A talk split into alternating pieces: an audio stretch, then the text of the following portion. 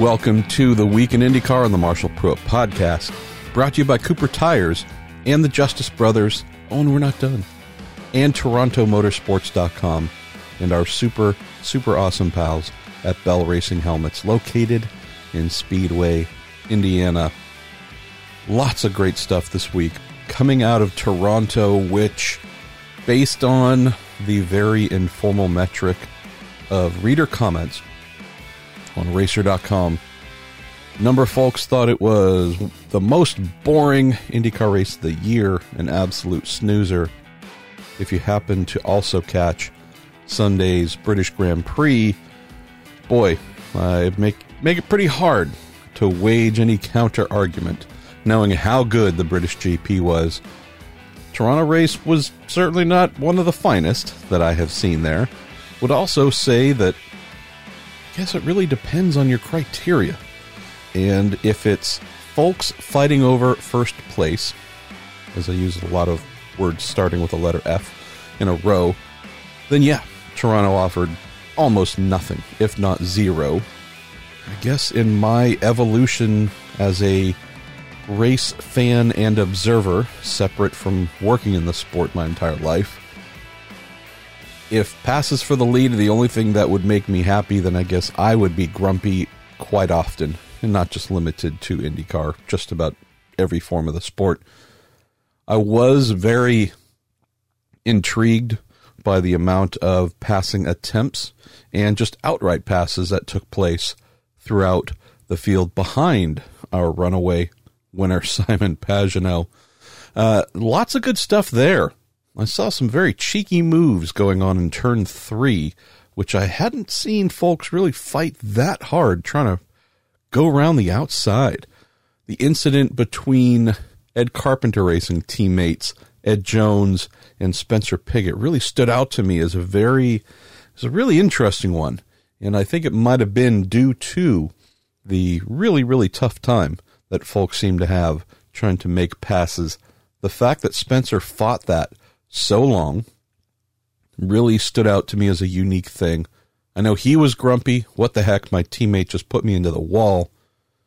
One angle in particular on the top side of the hill as they rounded three came up and uh, we're getting ready to make the left hander really showed that Ed, in making that pass, went very deep into the corner, ran wide, definitely not hugged up against the wall.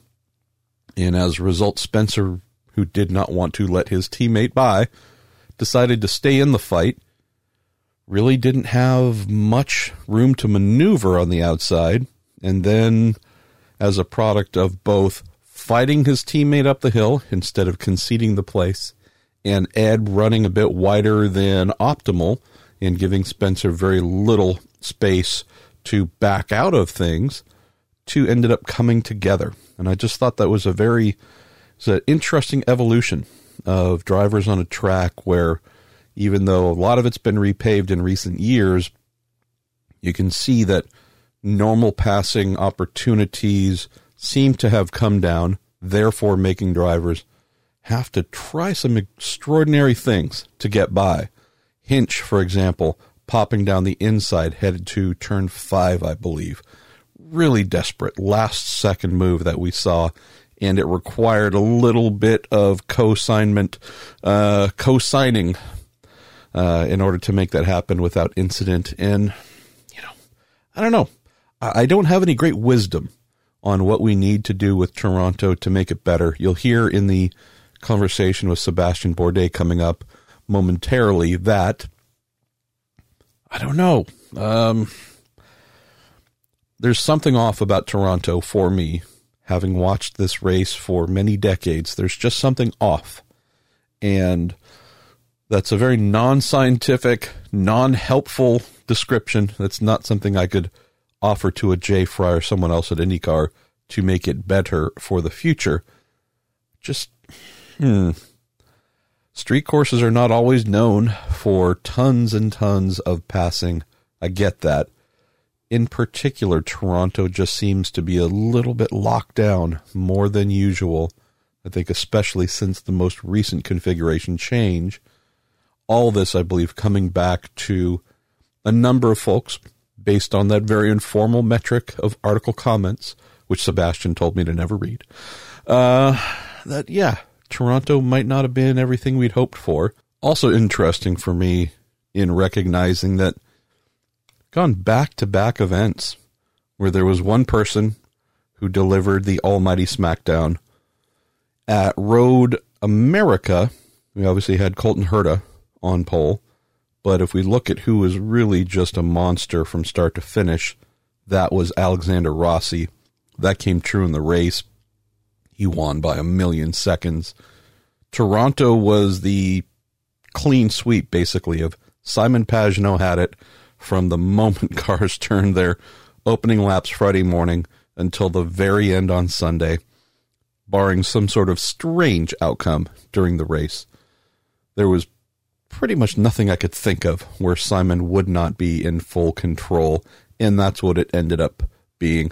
Obviously, towards the end, Scott Dixon closed in a bit, but it really did not look like Simon was in any true jeopardy. So now we're headed to Iowa, a place where we've seen the very same thing happen uh, more than once in recent years, where someone, at least in the race, wouldn't necessarily say in practice and qualifying, but definitely in the race, someone's car is so darn good that they make a mockery out of everyone else. So that'll be something to keep an eye on here Saturday night under the lights in Iowa. Could we go three races in a row with one clearly defined dominant driver? And who would that be? Another thing that I've enjoyed about the Iowa Oval. It's not like we could say there's one team that has owned the joint. That baton seems to have been passed around a little bit. So, yeah, a little bit of lack of predictability. Feels like it's been a little while since the Ganassi team has really held an edge in an event. No Dixie coming off of a podium here at Toronto, fifth before that in Wisconsin. Had that win at the second round at Detroit. You know, he's been on the podium, I think, five, six times this year. All good stuff. Just not sure if we've seen a breakout event for Dixon this year. Wonder if Iowa could be that opportunity. Then we have a few others that might be primed for a statement making event just looking through the top 10 or so, Graham Rahal, I think, might be the person that really jumps out as someone who could surprise us. Graham being up front, never a surprise. Just the last, keep in mind, the last two years now, uh, we've had a new race engineer for him. And if we dial things back, I guess starting in through the end of 2017, when he was paired with Eddie Jones, the relationship they had, the relationship they had built, and the consistency that came from that really allowed us to go into most events thinking Graham was going to be in the hunt for, if not a podium, possibly a win. We saw last year with the move to Tom German as his race engineer that there were flashes of that, but chemistry was off from the beginning. They didn't want to say that. Uh, it was acknowledged towards the end of the year, and that's not speaking ill of, of Tom or Graham. Just, hey man, didn't work. I've been that race engineer before, where clearly I was not going to get that driver to the promised land. So, no harm there. This year, with the awesome Squirrel, is his nickname, Alan McDonald, in place with Graham. I believe those two can do wonderful things. I mean, Graham has been fourth a couple of times. He has, I believe, one podium so far this year. Doesn't look like the two of them have completely clicked yet, or as a tandem found what Graham needs to be that effective threat everywhere they go. Again, Iowa is such a place where it's almost a roll the dice of who's going to be really, really badass. Part of me thinks Graham might be in the frame there. The obvious one is Will Power if we're just talking need, one of our questions here that I'll get to, um, saving my questions, the Q and A you've sent in for me for the end because I think I have five five pages, maybe six. Um, one of them's about Will Power, and ooh, yeah, was texting with our boy Willie P uh, DJ Willie P right after Toronto and just telling him, hey man, keep your head up. Uh, don't let this stuff sink in. Very much a mental game for everyone's favorite Australian. So I'll get to that a little bit later. But yeah, if someone needs a breakthrough, break out, break everything type weekend, I think our man, Mr. Power, is probably at the top of the list just to get out of the funk that has been surrounding him. Championship, uh, I mean, 434 points now for Newgarden. Power is at 306, approximately 125 back. Uh, that's a big number with six races left to go. Know that obviously Laguna is going to be double points, but Will's kind of in that championship has set sail category, sitting here fifth in points. Uh, directly above him, we have Scott Dixon, 348. So within, definitely within 100 points of Newgarden. really you look at the realistic group of folks who'll be vying for a title. It's those in the top four just because of the 100 points or less gap with six races left to run.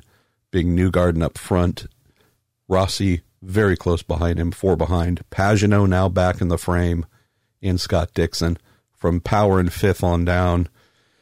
It is, uh, quote, thoughts and prayers to turn their season around and have any real hope of becoming a title contender.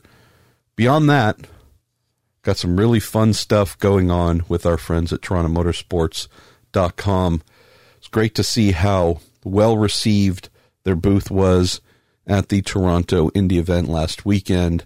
And one thing for sure that I loved seeing, if you happen to catch any of what Robert Wickens was doing, uh, both in the hand control Acura NSX that he drove, also some of the interviews, you might have seen just a really amazing hat that our boy Wiki had on. It's uh, another cartoon done by our man Roger Warwick, who's done all of mine, all of ours. Uh, and that was Wiki in a speedy wheelchair. So, TorontoMotorsports.com tells me that you can head to their TorontoMotorsports.com site right now. And I believe on the front page you can pre order one of those new Robert Wickens speedy wheelchair hats. An August delivery is the expected time frame. We'll also just close here before we get into Sebastien Bourdais and then move on to Andretti Autosport Indy Lights driver Ryan Norman.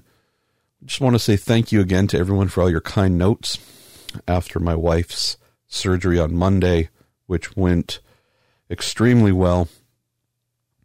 We aren't disclosing any more than that right now, and I don't know if we will.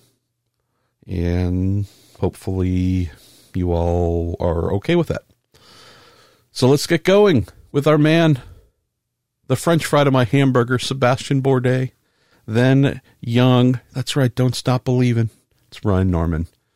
And then I will close the show with a whole bunch of awesome questions you have sent in, all made possible, truly made possible by heavily engaged partners at Cooper Tires and the Justice Brothers. I've already mentioned those crazy kooks in Canada, so we don't need to keep repeating their name. Uh, TorontoMotorsports.com, and then also our really, really important friends at Bell Racing Helmets USA. Just throw in here quickly because it occurred to me that I should, knowing that things have been very crazy for the past while here on the home front. Uh, have spent, I think there's one day where I had about five hours in the office here to do work in the last 15, maybe. Other than that, it's been at the hospital with my wife from early-ish in the morning, uh, sometimes 7.15, 7.30, sometimes a little bit later, not much, and usually until 7 or 8 p.m. at night. Sometimes it's been 9, but been there more or less full time now for a couple weeks and uh, I think we're going to be here recording this early about 6 a.m. Wednesday. Got the other interviews done, I think the day before, and then the day before that, a little bit of a piecemeal thing here where I can find little moments. Um, I think we're going to be there for probably the rest of the week. Then we will move on to another facility, and then we're not exactly sure what is going to happen after that, but been really amazing as usual with all the love that you all have sent in. Uh, I've said this before, I will keep saying it because it is true. You guys do feel, and when I say guys, that's not meant to be gender specific, although it's the wrong word for it. But you all uh, really do feel like family, and I know that there are. Uh, I see the numbers. There are thousands and thousands of you, not millions, unfortunately yet, but thousands and thousands of you who listen to the show each week and just the outpouring of awesomeness and kind and caring humanity. Uh, it is, it's very meaningful.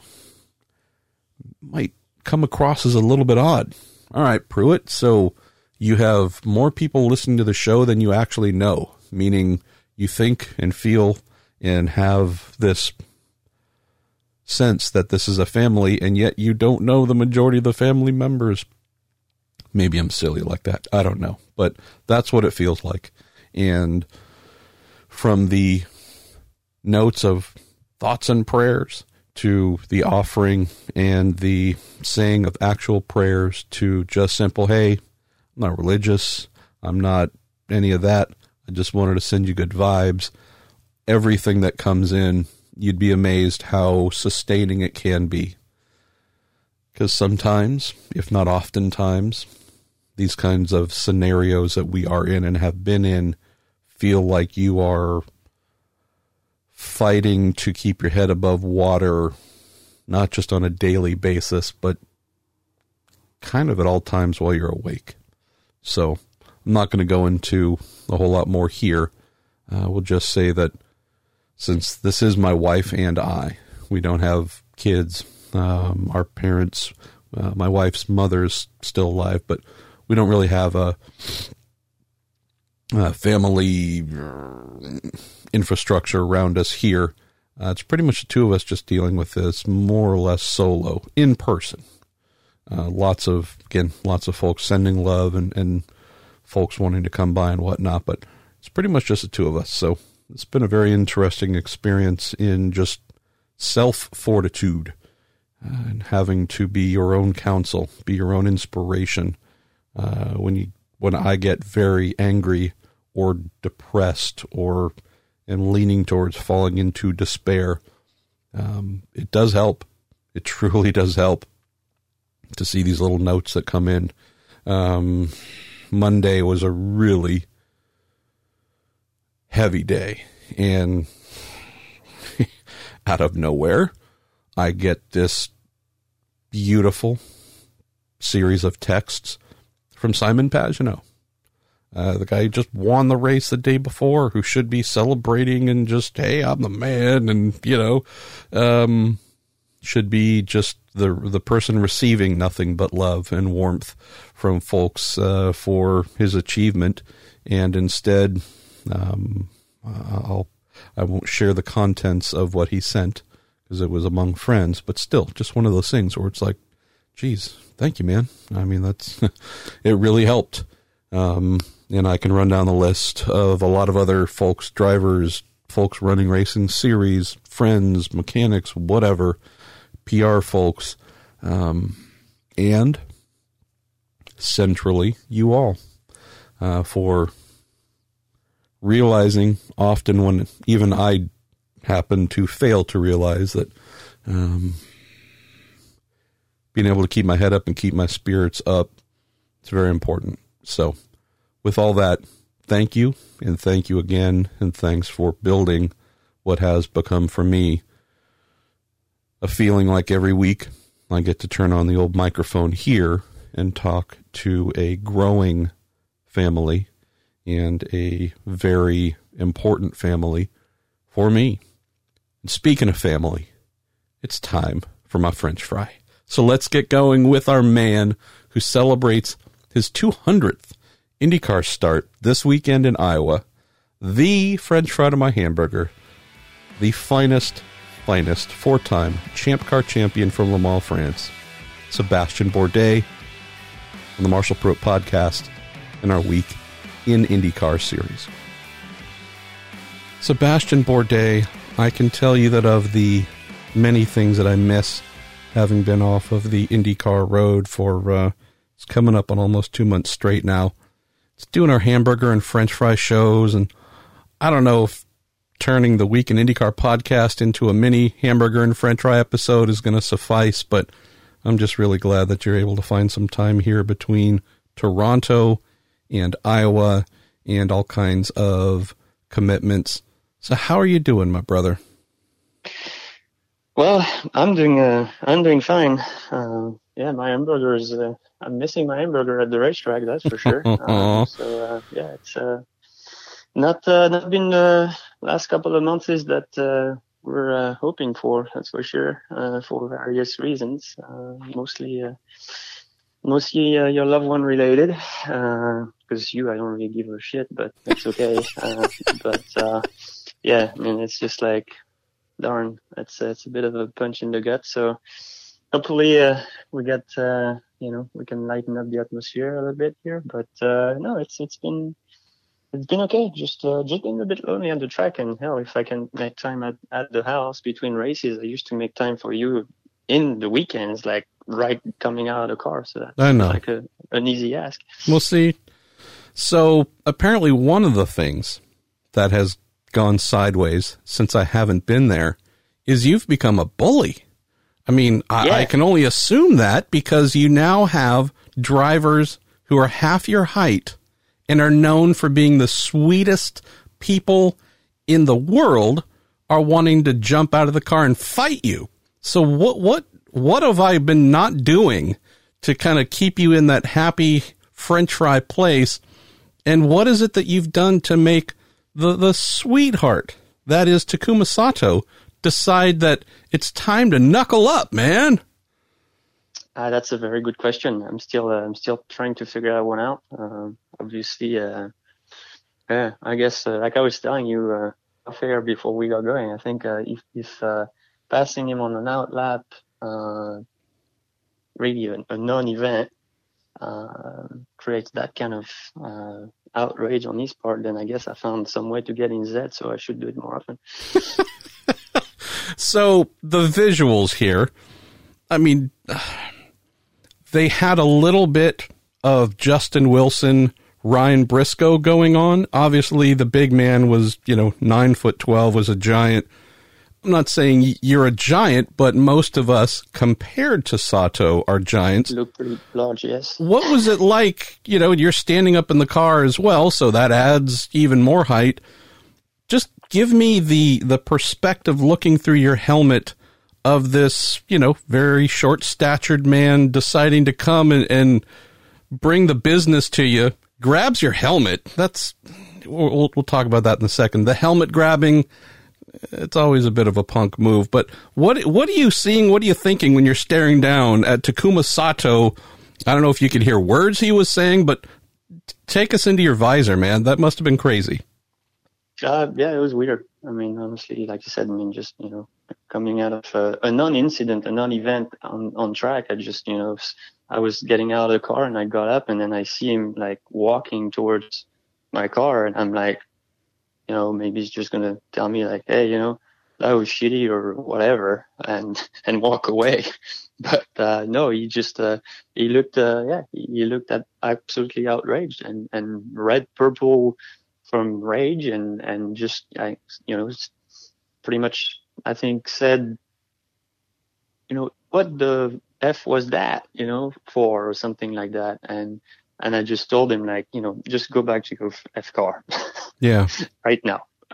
And uh, and he lost his shit and he just like grabbed you know the front of my helmet and just started shaking my head. At which point like I was like, oh boy, you know, let's let's uh, let's let's just stop this before it gets ugly. And you know, yeah, and obviously uh, like I, you know, discussed a couple of times on uh, different outlets, is is has been uh, quite an impeder on, on our side and, and definitely very rough in the last couple of events. Um, I don't know if there was any kind of team backlash on, you know, following their view of me kind of uh, being responsible for Graham's crash in Indy. But uh, yeah, basically in, Texas, after uh, he wiped his entire uh, pit crew down uh, and proceeded to be like three or four laps down, uh, he made a conscious effort not once but twice to pass us and proceeded to just stay there and pretty much not block us, but just you know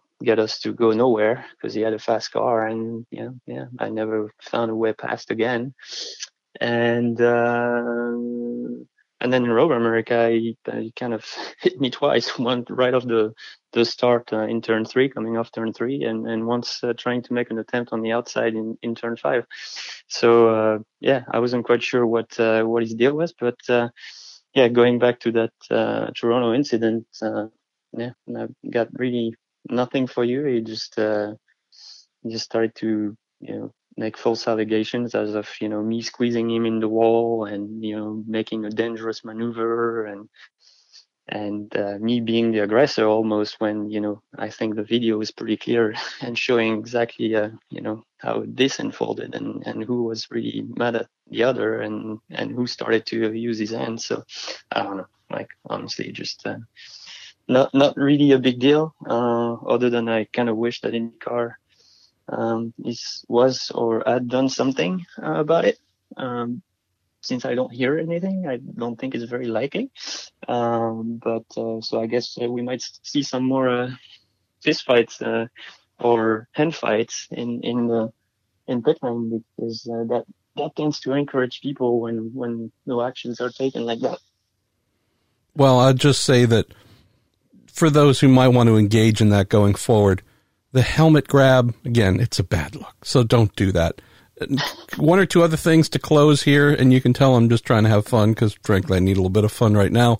One, I was very impressed by Ace, Dale Coyne Racing, with Vasser Sullivan veteran PR man, Kevin Diamond, diving right in. Usually it's going to be yeah, a crew member, sure. right? I mean, as a former IndyCar crew member, I know what it's like doing that and all full of, you know, testosterone and manhood and yeah, you're not going to mess with my guy. Instead, it's the PR guy. I'm like, wow, all right. KD muscling in there. I love that.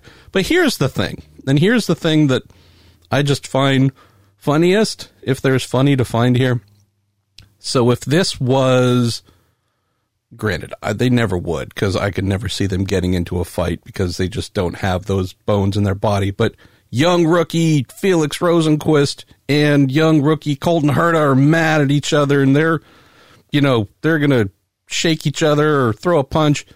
Youth, I would expect that. Haven't lived a lot. The combined age of the two guys getting in the little scrap here, 82 years old. Two of hey, the elder statesmen of the sport. I'm like, yeah, you kidding me? Come on. I don't know. I, I agree. I, I, have no idea what what got into him, to be honest. Which All right. Kind of. I'll leave it as that. All right. Well, yeah, we don't want to have the the seniors Rock'em Sock'em IndyCar tour, so we're going to go ahead and leave that behind. All right. Well, let's get into the questions that have been sent in for you. We've got some usual, very, very good ones that have come in. We're going to kick off with Bob Fay, who has been very quick to send in questions of late.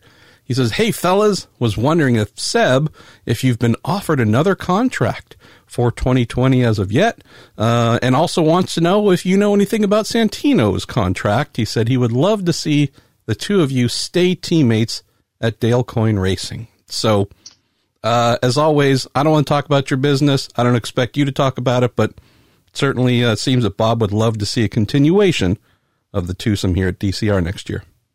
Yeah, I mean, obviously, I can only talk about myself. It's been, uh, you know, it's been it's been said pretty much that uh, you know that would be a that would be a, a two year deal uh, for me. So um, so it is, you know.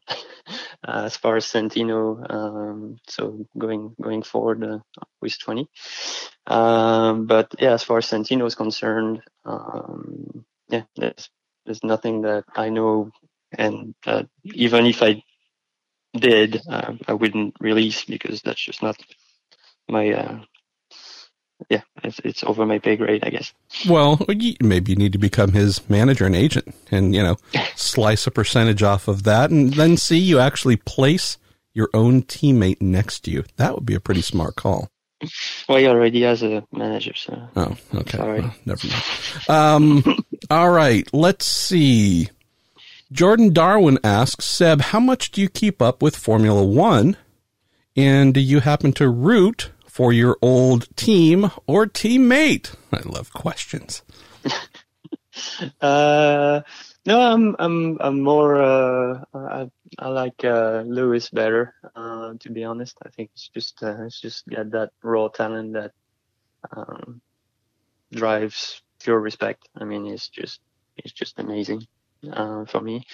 I've uh, I've met him uh, when he was much younger and, and on his way up, and uh, you could already tell that there was something pretty special in the guy. And uh, and yeah, all along in his career, I guess he's just uh, made that point very clear. So that as far as talent's concerned, and if we want to talk about young talents, I think I'm not not a huge fan of of um, Mr. Verstappen. Really? Um, purely because of his attitude and the way he races, which is kind of a little bit dirty sometimes. But uh, but you gotta respect the guy and and uh, on a, on a more national touch, uh, I'm very very uh, impressed with uh, Charles Leclerc. Obviously, uh, it's just. Um, just made uh, quite uh, quite a, a, shiny entrance in F1, and uh, you know getting that uh, opportunity with with Ferrari and making uh, mostly the best of it. Really, I could have definitely would should have won that uh, first race very early uh, in Bahrain.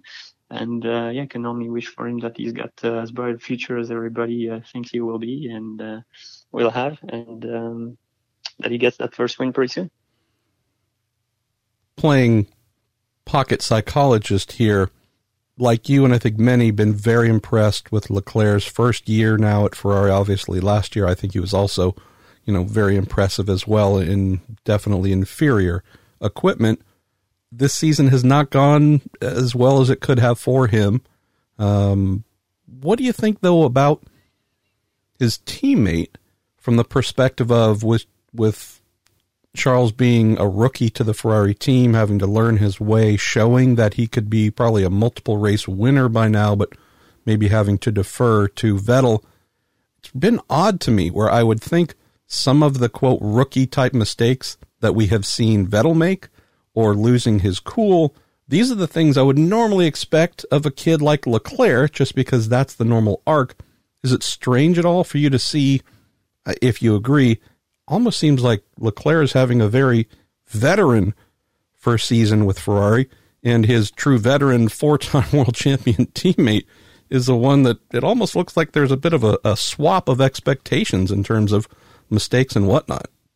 Yeah, I wouldn't go in that debate, but uh, I think I think Seb is obviously under pressure because you know, first of all, the press has never been really easy on him. Uh, I think he he kind of drags that and and kind of maybe creates it to some some extent, but uh, um, yeah, I mean he's he's obviously a world class driver and, and a world champion, and um, you know I think it's just it's never really easy when you have a strong teammate. Uh, furthermore, um, you know, a very talented rookie like that that basically can only uh, benefit from the situation where, you know, if he if he gets beat, then it's normal, and and if he outshines the, the veteran, then you know the veteran is under a huge amount of pressure all of a sudden. So I think it's never an easy one, and um, I, I think generally the things are just not going the way he'd like them to go at Ferrari, and he wants to win, and and uh, they don't really have. Uh, seemingly, you know, the package that they need to kind of do that constantly and, and to be as big a threat as they'd like to be. And I think maybe he just ends up, you know, pushing a bit too much and exposing himself and, and then you make a mistake and then you look like a fool and people jump the guns and then write very mean, quick things. And, you know, it, it's, it's a tough, F1 is a tough scene. I mean, the, the, driver is kind of uh, always at fault and, and uh, it can it can get to your head pretty fast. So I think uh, he's he's just not having the best time right now. Let's go to Corey Matthews, who asks Seb, what is something that you really look forward to doing in the off season that maybe we would not expect? Uh, you know, just be a regular guy off the road, uh, mostly. I think uh, the the biggest thing when when you've done this for a while is is just trying to find the balance and and and stay away from traveling. That's that's the biggest thing for me. Traveling is is you know, some people think that it's it's glamorous and this and that. It's just strenuous for me. well, I was hoping so, you were going to say a part-time tattoo artist in the greater Tampa Bay area, or but no, no, that ain't gonna happen. But uh, yeah, just just being a just being a normal guy again, and and then you know being able to enjoy the kids and the family in general, and and and do uh you know do more things, maybe a little bit more simple than than you know traveling uh, across the country and you know and and just being on on the on the road a lot would say house renovation projects too, Corey. And I don't know if you actually enjoy that. I know that if you're not happy, with the work that's maybe been done, you have no hesitation to get in there and get it done correctly. But you do seem to be someone that enjoys really making a full life for yourself when you aren't racing.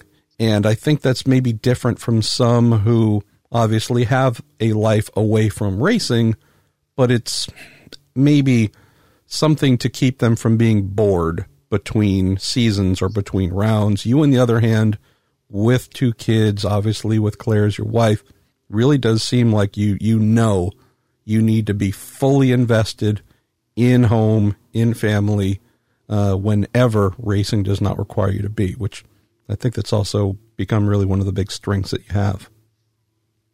Yeah, definitely. I think you know you have to find your balance, and, and you have to be a you, you, you really want and try to be the best dad and husband you can, you know, when, when uh, things don't get too crazy around you. So uh, definitely try and be very conscious of that because it's, you know, we, we always kind of look at it like, you know, things are tough sometimes in racing and, and, and yeah, they, take a lot from you. But uh, when, when you're that guy who obviously gives a lot to your career in general, um, you know, it's very easy to forget the ones around you. Let's go to Jerry Sudduth, who says, Sebastien, what is your proudest accomplishment so far as a driver and why? Uh, well, I mean, it's always tough to pick moments. Uh, but uh, yeah, I'd, I'd say globally, you know, the, the Car days uh, and the success that we've had, uh, you know, in, in those five seasons uh, is, is something that uh, I take a huge pride uh, and uh, into. And um, that you know I said it many times I don't think any of us enjoyed them to the full extent that we should have because you know it was just uh, an amazing experience amazing times and uh, and you get caught up in the moment and then you get too used to winning i guess and you don't realize exactly what's what's happening in front of your eyes and uh, and yeah i guess if if I if I had to just kind of put things a little bit more in perspective, I, I would have tried to enjoy it a little bit more. But it's also tough because you just, you know, it's always uh, it's always one of those where you win one and and uh, the next one comes and and you just gotta prepare for the next challenge. Uh, otherwise, you're just not to win again. So, and I guess it's racing for you. Any interest at some point in the future of being the former IndyCar champion who has one of his championship winning cars with an engine in it and the ability to go and drive it whenever, once a year, who knows, but something where you have an actual running championship car that was kind of the baddest thing on the planet at the time?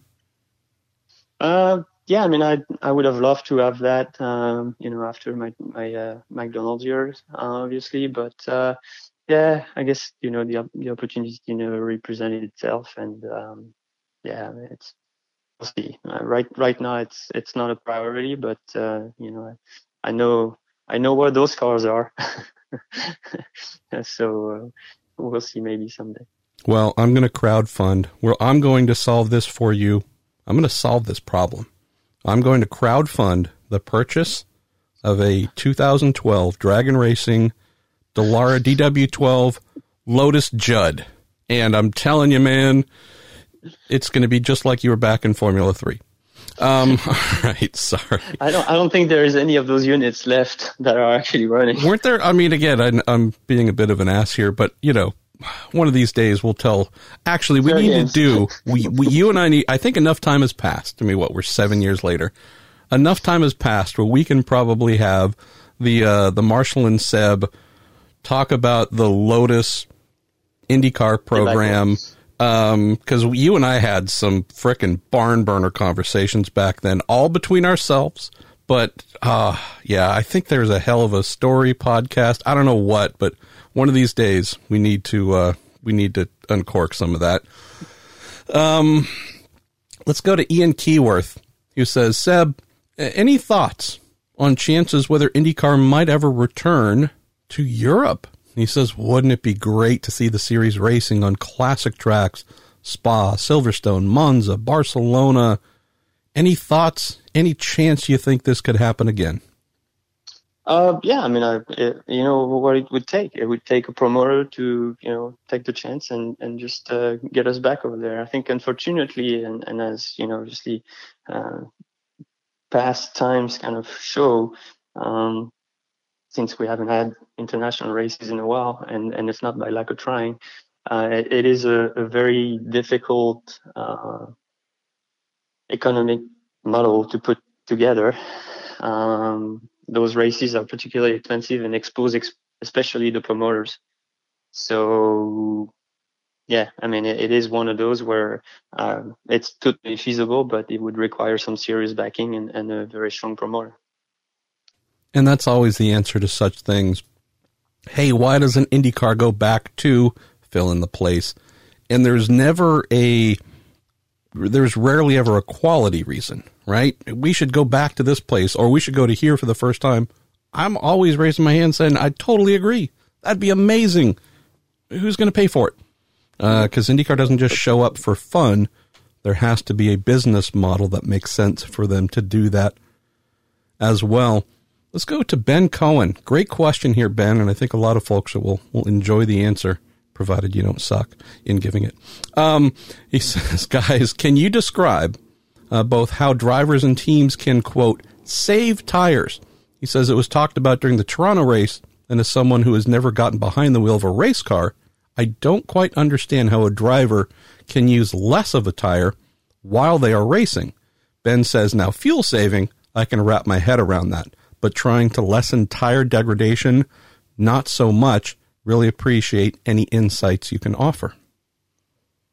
Well, I mean, it's it's yeah, it's pretty simple, really. It's just uh, instead of driving 1010, uh, just like fuel saving, you you know you you're not using the engine 1010. You you're backing off at the end of the straight, coasting. Um, well, you're not obviously letting as much speed through the corner, so not you know being as uh, as hard on the front tires. And, and when you get back on power, just being slightly more gentle, making sure that you don't have any wheel spin and stuff like that. That that's how you um, that's how you make sure that your tires last. If uh, if you start to uh, put together qualifying laps after qualifying laps, and and you know tire degradation is is an issue or tire wear, which is two different things. Um, uh, because tire degradation can be heat related uh, and not particularly wear related and um, so this sometimes um, it's it's a different uh, it's a different reason, but uh, no matter what, if uh, if you if you make sure that you're not sliding the car as quite as much and you're not putting as much uh, stress in the rear tires on the on the power, um, yeah, you're gonna you're gonna make them uh, live a little longer. Another way I could maybe help with this, Ben, and this is just granted having done a little bit of race car driving, but also a fair amount of engineering and even driver coaching, lots of stuff out on watching up close in the corners. The practical way that saving or conserving tires takes place, if we use, say, turn three Seb at Toronto, down that long straight, you're braking, you're turning in, there's that uphill uh, aspect to it. If you wanted to turn in hard, romp on the throttle, just get crazy aggressive on the throttle, you could potentially spark a little bit of wheel spin, but you're going to be placing uh, a higher degree of load, side load on the tires, Ben, possibly a bit of wheel spin, which is going to bring the heat up in the carcass. in the loading, the higher degree of loading, and the higher heat that you're generating. In general, those things tend to be things that will take away uh, overall tire life. If we're talking about now going up the hill and say you've got a bit of understeer in the car, if you want, you can keep your foot in the throttle and although it's understeering, keep turning the wheel more, effectively grinding the front tires more to make it turn, and it will likely do that. But in deciding to do that, you're doing the same exact thing, placing more lateral load on the tire, heat's going to come up. These are things where you can do that lap after lap, and you can produce some extra lap time in doing that, but you're also effectively turning down the lifespan, the quality of those tires for the entire stint. So instead of doing that, being overly aggressive and abusing the tires to get the performance that you want out of the car, some slight adjustments that can be made where maybe you're not as hyper aggressive on the throttle, uh, starting to power up the hill Uh, in turn three. Maybe if you're feeling that touch of understeer, you're easing back off the throttle instead of trying to keep your foot down and just turn the steering wheel more to get it to go. It's making some of those small adjustments where you can still go quickly, but maybe not burn up the tires as fast as you might if you were less mindful, less loving for them. Yeah, and it's you're talking about a couple of the tenth, you know, and and really the big equation is always, uh, you know, over thirty something lap stint, uh, what's the fastest? Uh, you know, if if you go for those ultimate laps, uh, you know, time and time and time again, uh, you know, when does it start to uh, give up? And, you know, if it gives up after 20 laps, the last 10 laps, it's only to get worse and worse and worse and worse. And at that point, you, you may lose or start to lose, you know, half a second a lap and, and a second a lap and then maybe a second and a half a lap on the last few laps. Uh, which point you like, mm, should, you know, I probably should have given up those couple of tenths uh, earlier and taken care of my stuff and, and sustain uh, the lap time at the end.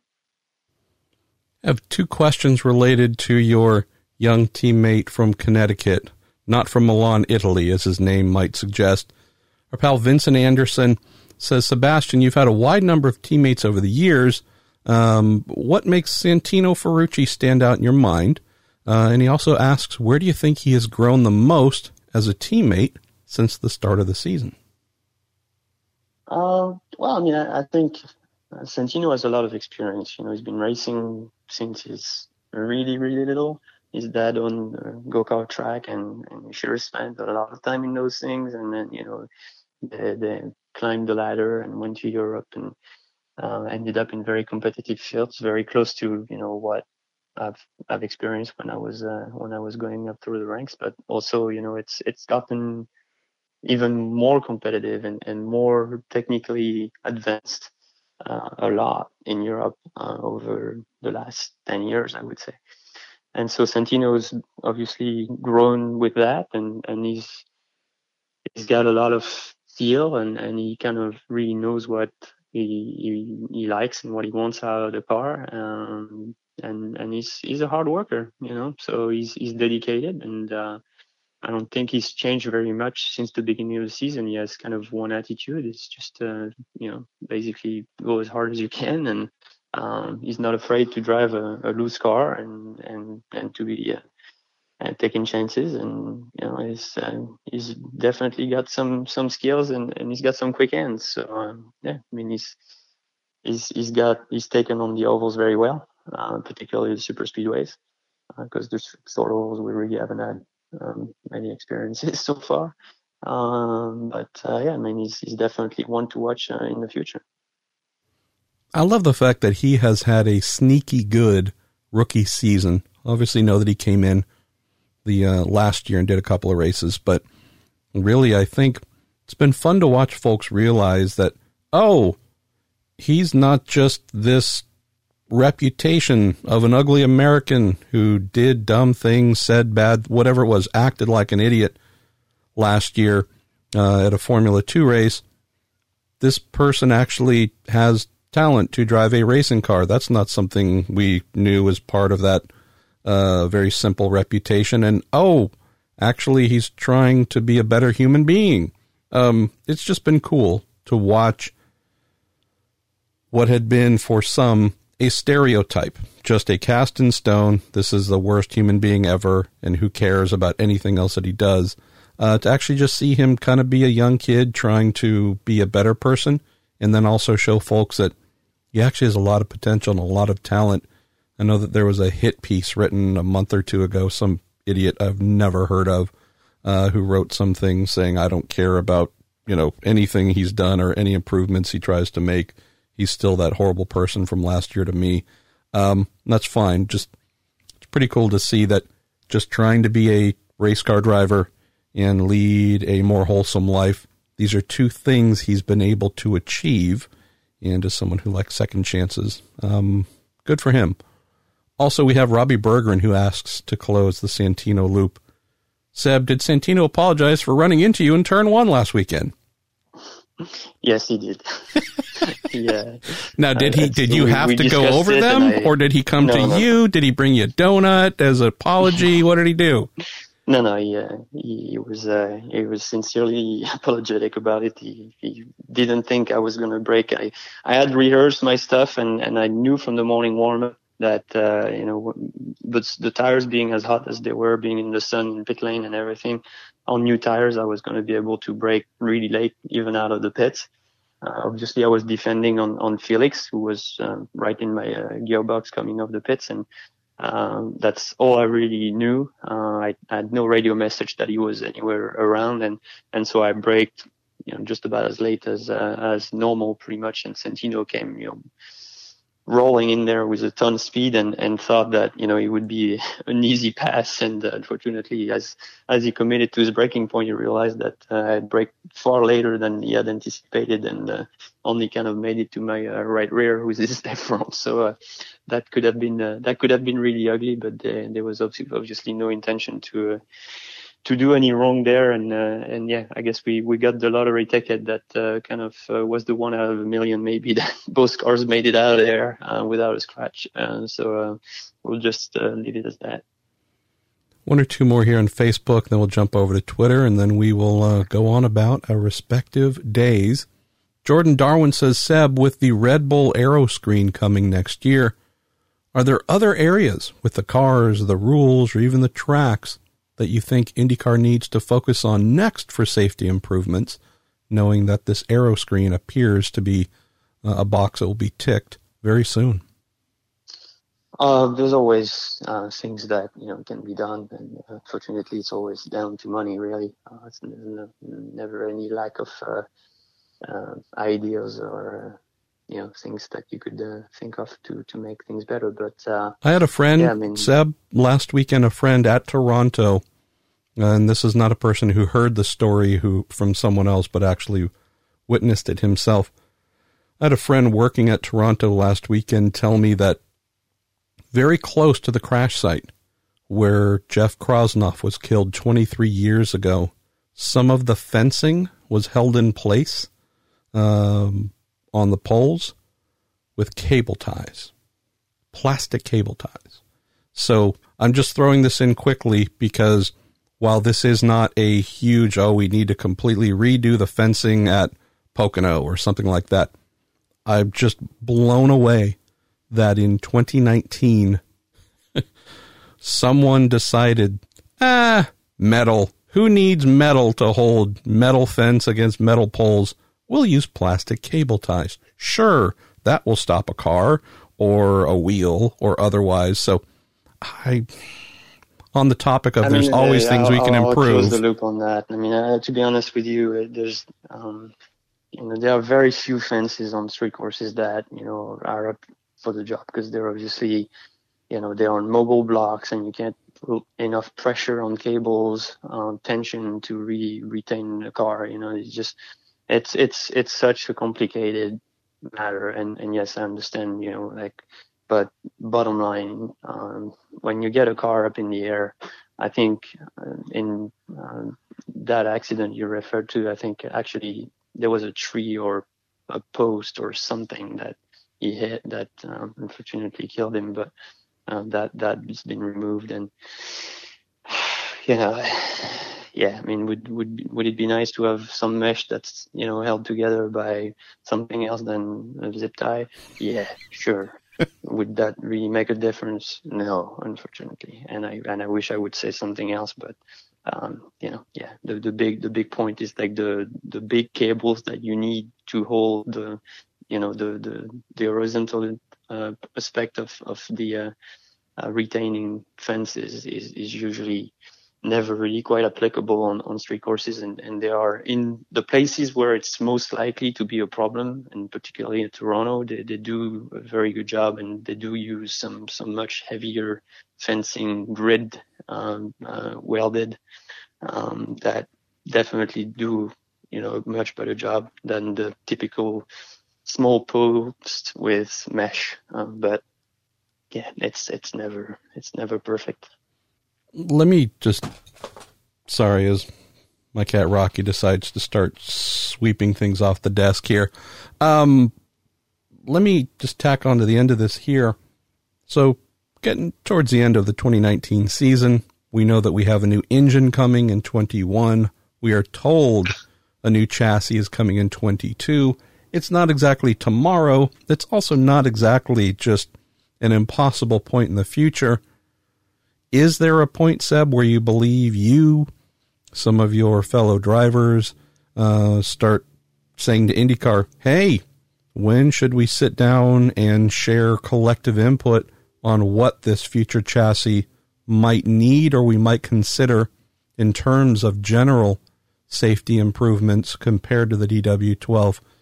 Just curious if you think there's a point that conversation should start and should that start by the series coming to you guys? You guys going to them? Does it matter? I definitely believe it needs to happen. Yeah, no, definitely. Uh, you know, we have regular kind of meeting points uh, during uh, the season, and um, you know, one one being in the in the winter.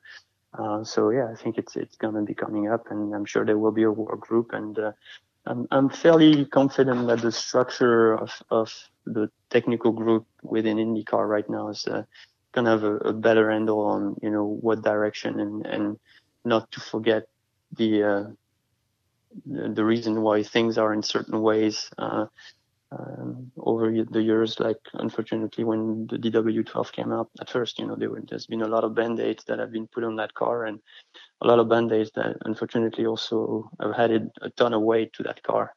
Um, you know, personally, if we want to talk about, you know, the the Halo Plus screen type of thing, you know, I'm I'm still a little bit skeptical to be honest. I mean, I'm, I'm I don't I'm not saying that it's a bad idea or whatsoever, but uh, I think you know to be able to run the screen with the Halo at street and road courses, you know, we still haven't quite figured out and debated what the visibility aspect of things was going to be. So do we decide that we don't run in the rain? Is, you know, uh, there's a lot of things that um, I feel like you know they've, they've announced this, and, and I really um, wish that they had been maybe a bit less definite about it. Mm. There's there's definitely the option to run the Halo or whatever structure they want to call it um, um, without the screen at some point. So maybe we just run the screen on super speedways and ovals in general, and maybe we don't on other places.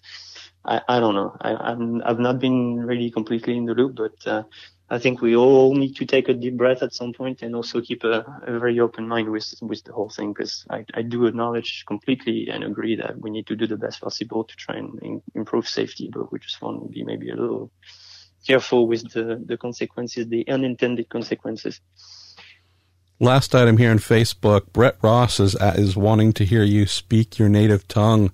He's asking if you can say, I am Marshall's French fry and he is my hamburger in French. Well, that doesn't really. Uh, yeah, I'm not sure that's going to sound really cool. no, no, it, just doesn't sound right. Well, fair enough. I like that. Seb's, Seb's his own man. If y'all didn't know that, he doesn't just do whatever he's asked to do. That's not very nice of you, by the way. Uh, let's see. Why don't we go? Well, you know, I'm the mean guy since this week. Well, so I was going to say, somewhere. I mean, for the fact that you could take IndyCar's nicest guy and turn him into the angriest man, again, uh, I'm really disappointed in who you are. Uh, let's go to Doughboy on Twitter here, and this is a question uh, I was waiting to get to you on. He says, "Great to see you and the team back running up front in the streets of Toronto." He says, "Thanks for being so great with us fans up here always." He said, "Seems like you had great pace." There were a couple of track surface related questions he was wondering about. He says there are a few cars spinning in turn 11 during Friday practice due to that new patch of sealant on the track, but it didn't seem to be as much of an issue Saturday or Sunday. Was this just a case of drivers changing their line to avoid it, or did that actually do something to the track to improve it?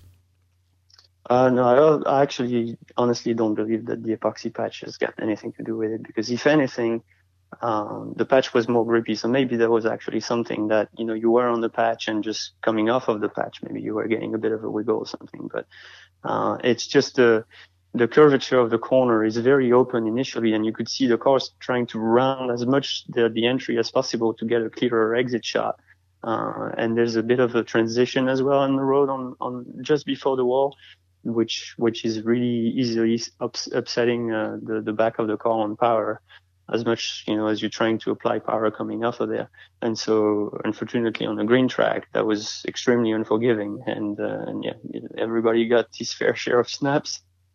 And, uh, and yeah, some guys even dared it to the point where the, the whole back of the car came around.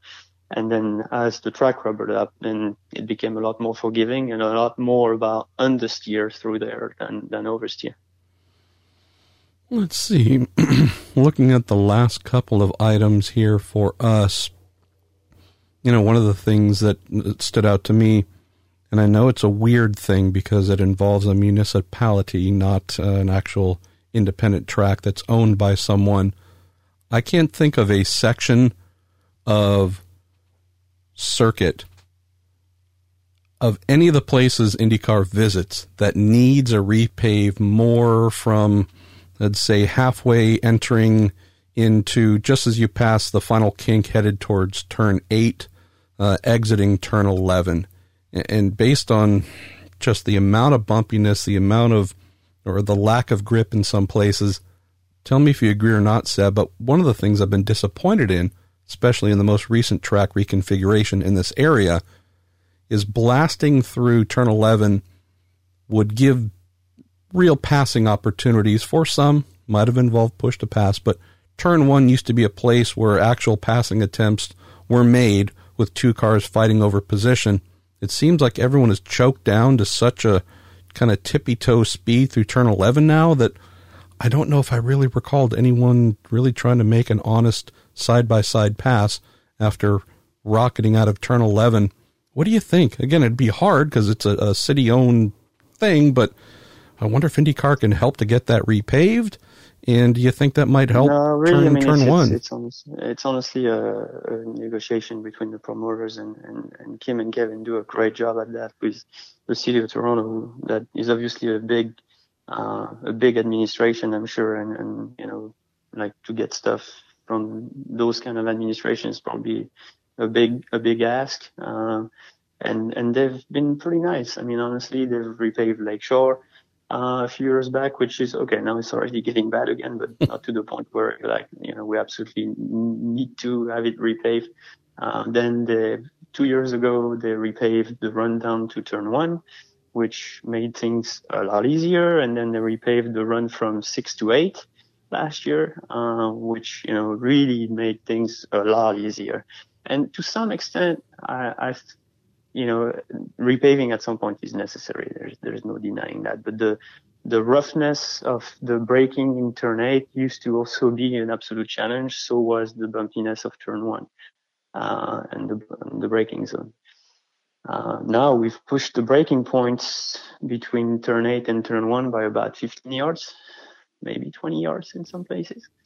Uh, and that's really made a big difference mm. to the point where actually passing is a lot less easy because um, there were more differences between the cars that were bouncing off the bumps and up in the air and the cars that took it a little better and where the guy was more comfortable actually pushing the car there.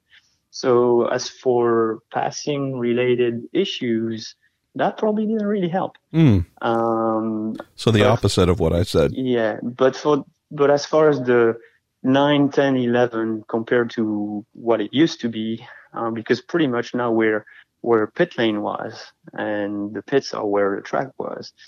Um, yeah, I think there's no denying that everybody wishes that hotel had never come and that the track had not changed and that we would still be on the original uh, layout. Like it was more fun, it was more um, natural, and and the increase in speed was you know kind of setting up something for for turn one. Now it's it's a very tricky section. It's a very tricky last corner, and uh, yeah, I mean it, it doesn't really favor uh, close uh, proximity because you have to be so tight and so close to the wall that you know when you wash a little bit behind the car and you don't have the visibility, uh, you're exposing yourself so much that um, it's tough to justify the risk to actually make a legit attempt at being in the gearbox of the guy in front of you to try and, and create an opportunity for braking for turn one.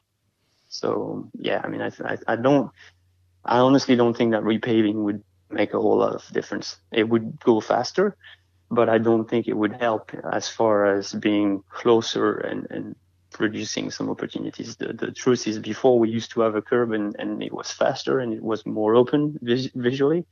Um, and now it's just a very tricky section where you can make a mistake so fast. Let's get to the last couple of questions here. This comes in from Windy Car, who says, Seb, from TV, Dale Coyne just seems like this big, fun loving teddy bear kind of a guy. Would you share your best or funniest Dale Coyne story? Uh, I, I don't really have any. I mean, you know, the, the, the best, I think, really memories that uh, I have with Dale is that, you know, first race back in 17 uh, when, you know, we won at St. Pete from a disastrous Saturday and, and, you know, we all made up for my mistake and, and, uh, and went on to win that race. And, and as I told him, you know, I'll ever be grateful for the opportunity to put, uh, you know, that group together and, and allow me to drive the car. Um, that, that will, you know, there's nothing I can top that, you know, for me to be able to, to bring the guys I brought and to, um, kind of, you know, offer the, the, the deal to Dale to, to make, to make it a reality because at the end of the day, that was always going to be up to him to take it or not and then to make it happen financially and he did, and and to repay him with a win like that was was really very special. Um, and then after that, you know, he's he's an interesting character. Um, I don't think really anybody knows Dale Coyne. Dale Coyne. Um, he's, he doesn't talk a lot. Um, he nods a lot. He listens a lot. Um, he is among the most enigmatic people in the paddock, and I love Dale Coyne. He is his passion for racing without question. Truly one of the biggest fans of motor racing among any team owner you'll find. Uh, former IndyCar driver, owned, you know, been owned countless entries over the years. Really hard though, as you mentioned. I don't know how many people can say they actually know Dale Coyne. I don't know if that's a criticism because some people are just that way and say, "Hey, we'll yeah. talk about racing. I'll see you at the track, etc., etc." But who I am away from this sport, that's private. That's held for me and my family.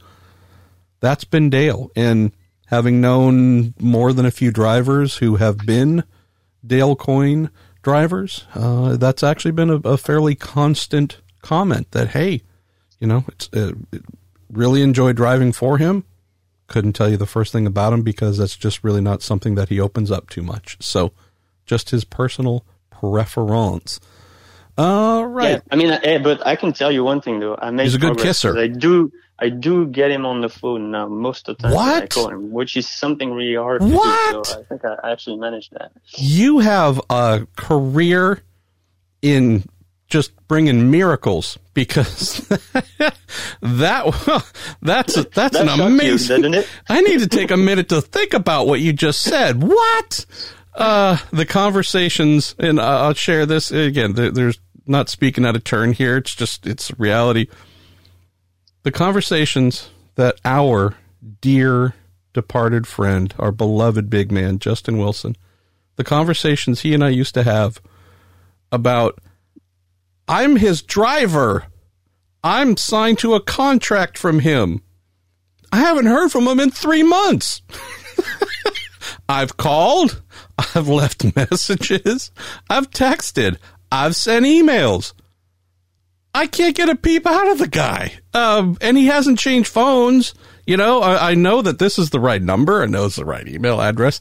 I'm his driver. And he won't respond to me. Like, hey, man, so when are you guys going to get out going testing? I have no idea.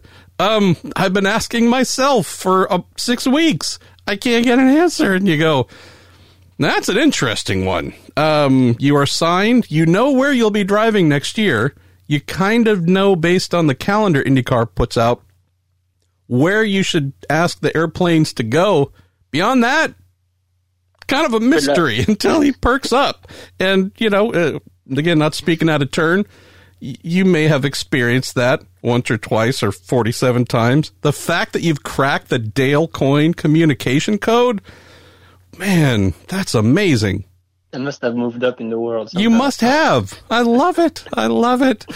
All right, let's get to our last two questions. Uh, the first one comes in from Adam Jensen, who says, Seb, do you enjoy doing work on the simulator?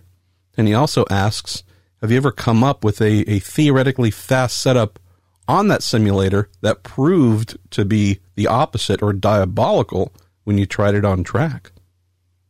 Well, my, my experiences with those uh, machines are actually fairly limited. I, I, used to do quite a bit of work with Peugeot uh, in the simulator, um, but that was fairly short-lived.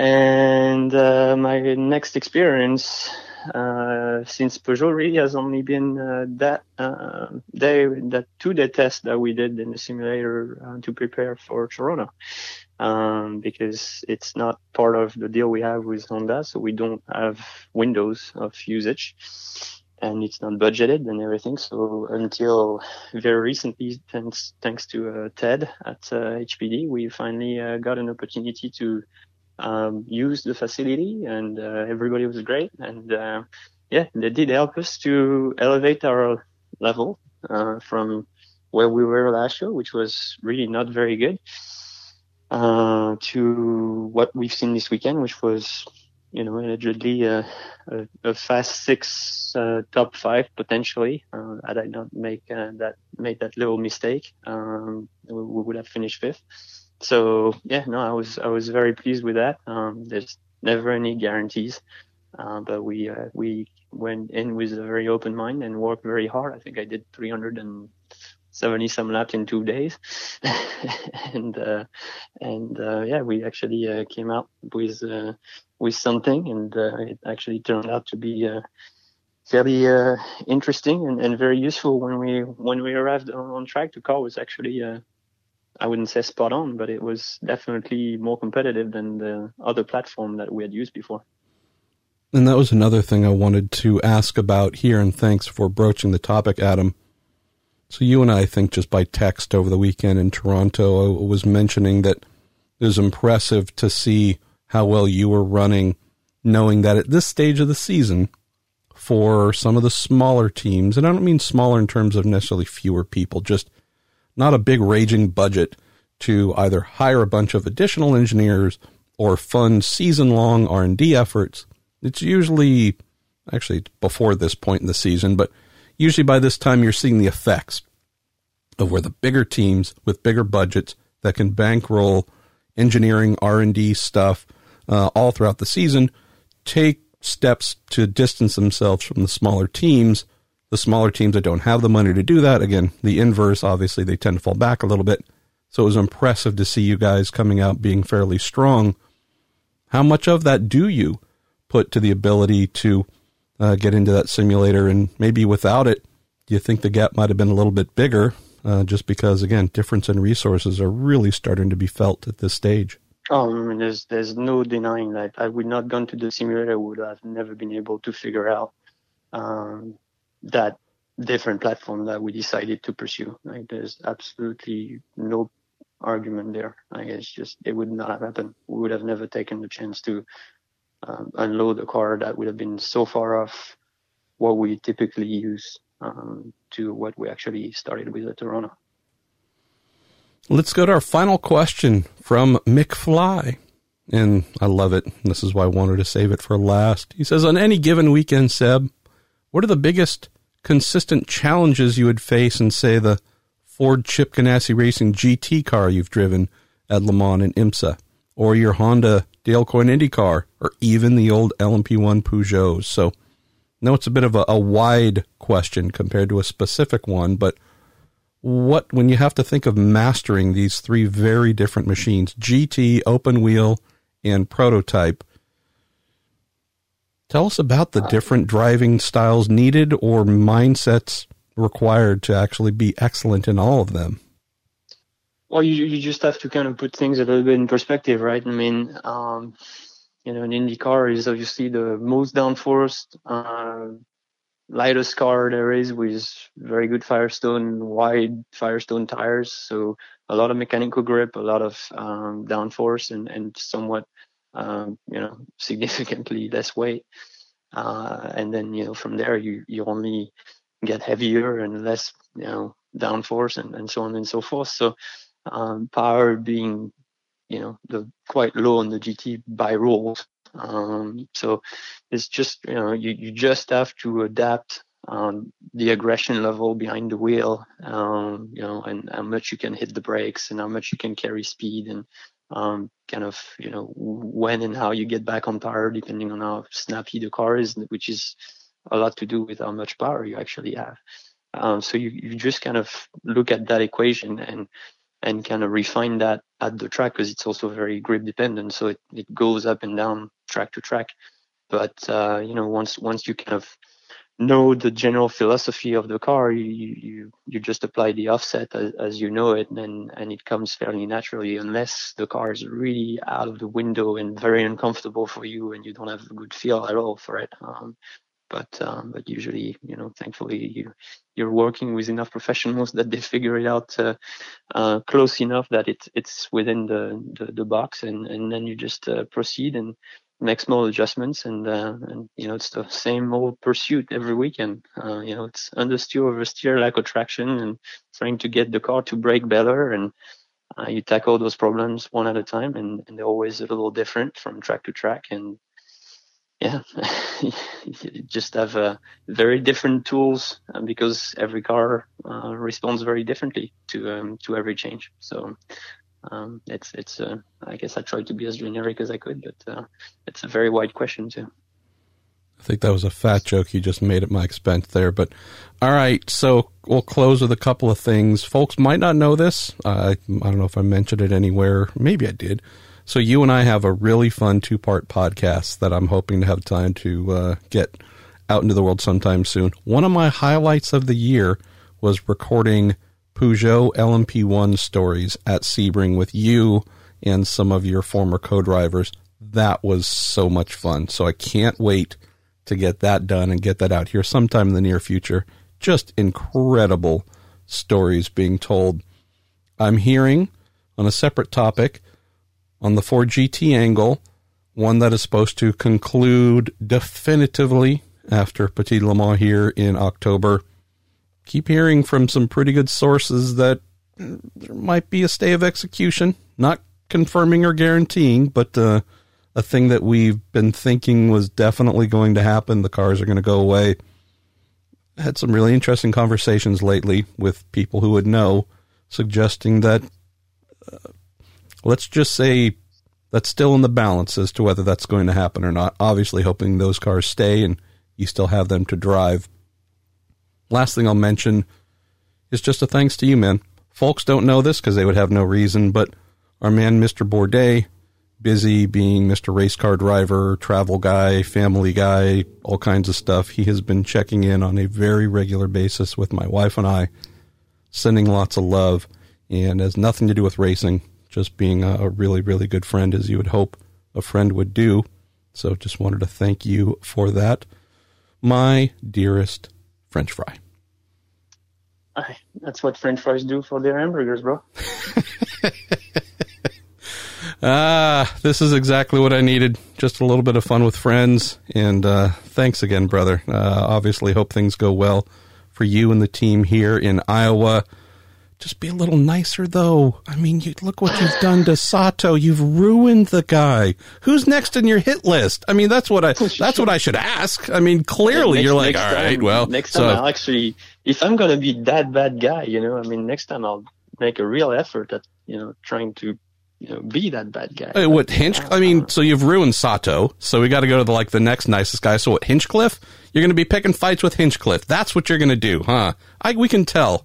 I got you figured out, Bourdais. Man, you're just evil, truly evil guy. Zach Veach, watch out. Bourdais coming for you. No more smiles for you. Darkness is coming to Iowa this weekend. Brought to you by Sebastien Bourdais. Are you in Sealmaster colors, by the way, or what? Uh, yes. the Mauser Back, colors, uh, beautiful last weekend. Seal Master. All right. Well, hashtag Sealmaster Bourdais. Uh, making no friends, but hopefully making good points and success for his team this weekend. Thank you, brother, and look forward to speaking soon. Absolutely. Ryan Norman, happy for you to be making your first appearance in the good old Thank you for having me. week in IndyCar here, coming off of a doubleheader in Toronto. Obviously, coming off of a somewhat recent maiden IndyCar test with your Andretti Autosport outfit. So we'll get to that in just a little bit. Part of what we try to do here every week, knowing that Cooper Tires has been our primary sponsor now for two years, is definitely try and bring the road to Indy. Happen to use those lovely Cooper tires bring the people involved a little bit more to the forefront. You, in particular, young man, I think you're going to be doing that plenty here uh, in the future, hopefully stepping up to the big leagues. But let's start with the foundation for what you've been doing here with Andretti Autosport and Indy Lights for a little while now. No, the season isn't done, but how are you feeling in terms of personal preparation, everything the road to Indy is meant to do for a young driver like yourself to get you ready for the top? You feel like that's coming into view for you. For sure. I mean, coming into lights three years ago, I had pretty much uh, barely any experience, to be honest. Um, obviously, we had a long-term goal of doing, you know, two to three years, just getting the experience up and learning everything. And uh, the the road to Indy has definitely helped that with, you know, being able to be at the same race weekends, the tracks, um, being able to, especially with Andretti Autosport, being able to look at their IndyCar guys and um, have Michael on the team is a huge help as well. So just really just surrounding uh, myself with uh, a whole bunch of experience and just trying to gain that over the past couple years. So obviously we have this late June IndyCar test that you did at Mid Ohio. Granted, I think all of us, if we had the ability, would do an IndyCar test, even if we never had the true talent or maybe ability to get to race an IndyCar. Obviously, not going to ask you to confirm anything here, but I mean, it wouldn't be silly to suggest that if you are uh, wanting to go and at least test an IndyCar, that that's something you're aiming towards. I don't know, maybe as early as next year. Yeah, for sure. I think um, I think we're definitely working towards that for next year. I don't know if that would be you know a full full program or you know I'm just trying to put something together for next year. Obviously, we're looking for sponsorship still and um, starting to have conversations with um, everyone that we can. So um, we're at the beginning stages, of course, but that's kind of our goal for next year. So hopefully we can put something together.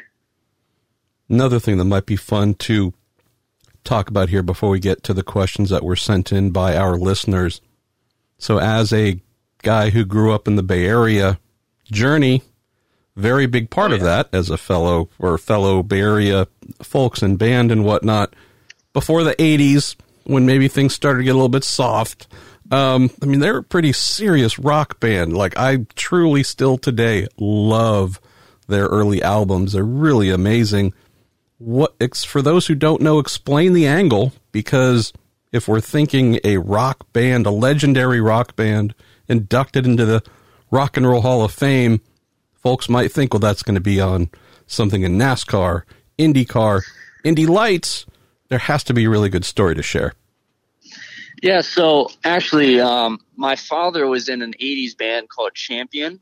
It was it's kind of big on the East Coast. I don't really know if it went too far out in the the West, but um, so he he has a lot of connections into uh, you know rock bands and uh, managers and everything like that. And he's actually really good friends with uh, Neal Schon and also um, the piano player of Journey. And I think they were playing golf or something like that. And um, my dad was talking about me racing and everything. And they love cars, obviously. And um, they just started talking and like, wow, how can we get involved? And um, it, it, the deal came together actually pretty quickly. It was more so they got really excited about it, and it was mutual uh, benefit for both of us. So it was great.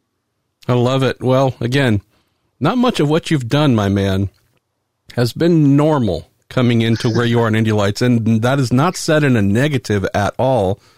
Got a right. great question here as well about your path to where you are because you haven't been a guy who did two years of USF 2000, couple years of Pro Mazda slash Indy Pro 2000, and finally got to Indy Lights. But let's get to the questions that have come in for you, starting with Zach Campbell, who says, couple questions for Ryan, being part of Lights now for a few years, being around the road to Indy system.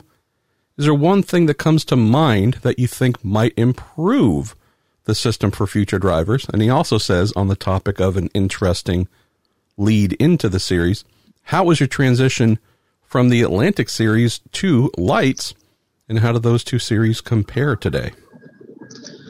Hmm.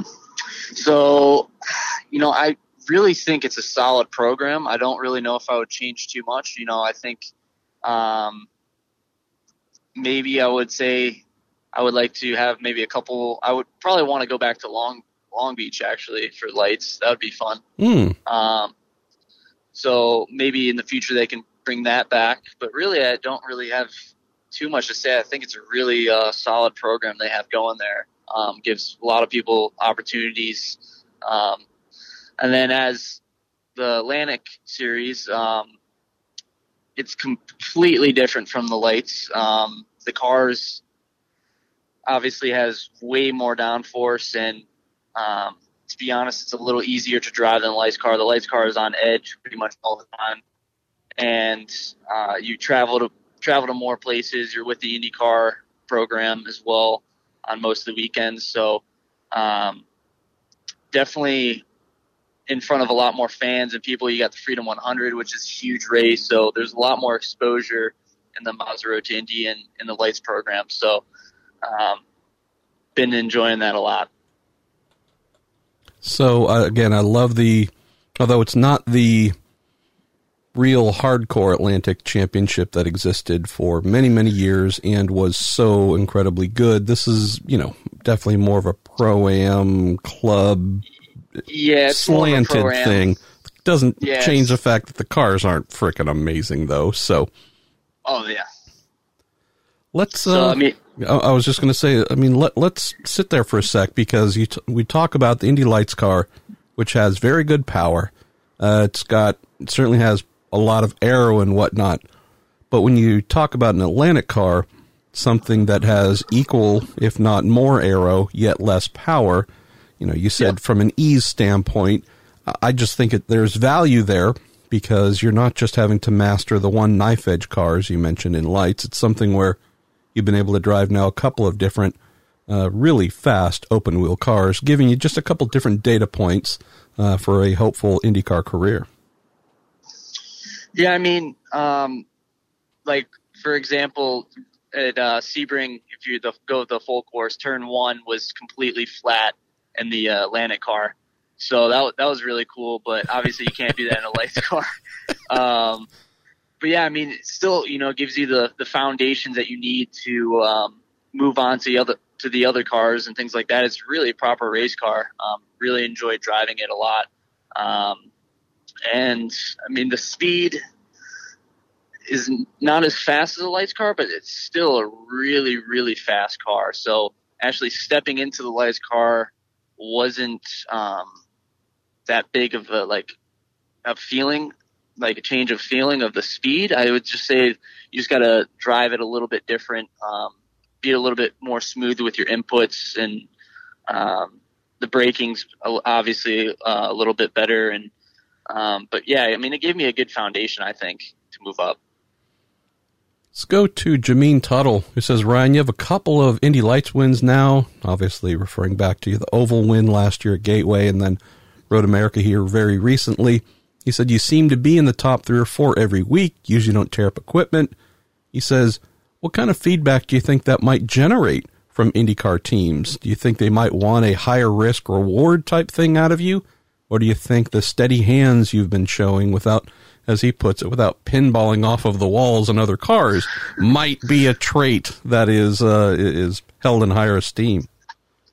Yeah, I mean, the thing I definitely um, try to to carry um, throughout my career is being able to finish races and consistently do that. And um, I don't think I've I haven't had too many crashes and, and lights, um, so I've been able to show that I can really just get the job done at the end of the day and um, consistently finish the races. And I think that's important, especially moving up to the big cars where things get a lot more expensive uh, with crash damage that you uh, definitely want to show the sponsors and teams that you can uh, safely bring it home and do it fast as well. Know that I had a couple of folks ask after I posted a story last week on the Juncos team and the chassis destroying crash that Victor Franzoni experienced. Unfortunately, the IMSA stop in Canada with the Dallara built Cadillac DPI, also mm-hmm. piggybacking off of how uh, they destroyed one IndyCar chassis and then heavily damaged the other. And some folks had mentioned, well, how does all that get paid? Because Ricky mentioned, you know, it's going to be about a million dollars total. And just Oof. in general, not there's no hard fast rule, but in general, we're talking IndyCar coming, you know, in the uh, road to Indy as well. Crash damage tends to be more on the driver's side, and uh, if we talk IMSA, uh, again, it depends if it's a pro team, if it's a pro am team, but uh, insurance is often something that takes place there to cover things, something that teams pay for and have a deductible. There's insurance as well going on in open wheel too. But yeah, to Ryan's point, it's freaking expensive no matter what. And uh, if you think insurance is $112 a month for your, you know, hundreds of thousands of dollars race car, no, no, no, no, it's a little bit higher. So, yeah. Uh, let's see. Why don't we go to, uh, let's go to Nate, uh, Nate Falkowitz. Uh, actually, take that back. We'll go to uh, Michael Goodyear, who says, I saw pictures of Ryan driving the 83 Keke Rosberg Williams F1 car and uh, maybe some other more famous things going on around you at Goodwood and wanted to ask you what that experience was like and how it compared to a modern Indy Lights machine and maybe even the Indy car you just tested.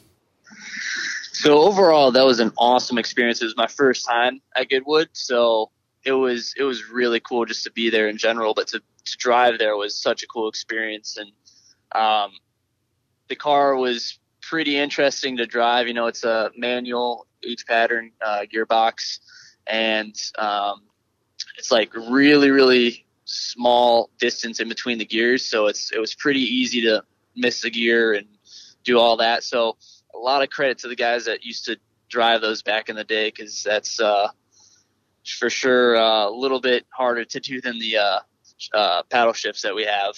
But um, overall, I mean, I think it was like 500 horsepower or something like that. So it's close to the power of the lights car. Um, it was definitely a little bit more raw and, um, you know, I think definitely they're a little bit sketchier to drive because it's not the carbon tub. So I don't think it's remotely as safe as the cars these days.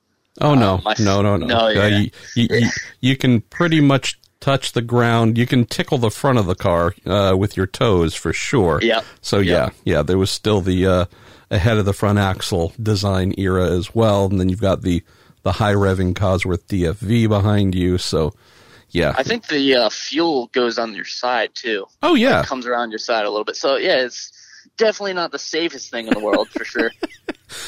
And then you keep in mind that there'd be 20, 25 of these crazy folks all racing these things. It folded up very easily, and yep.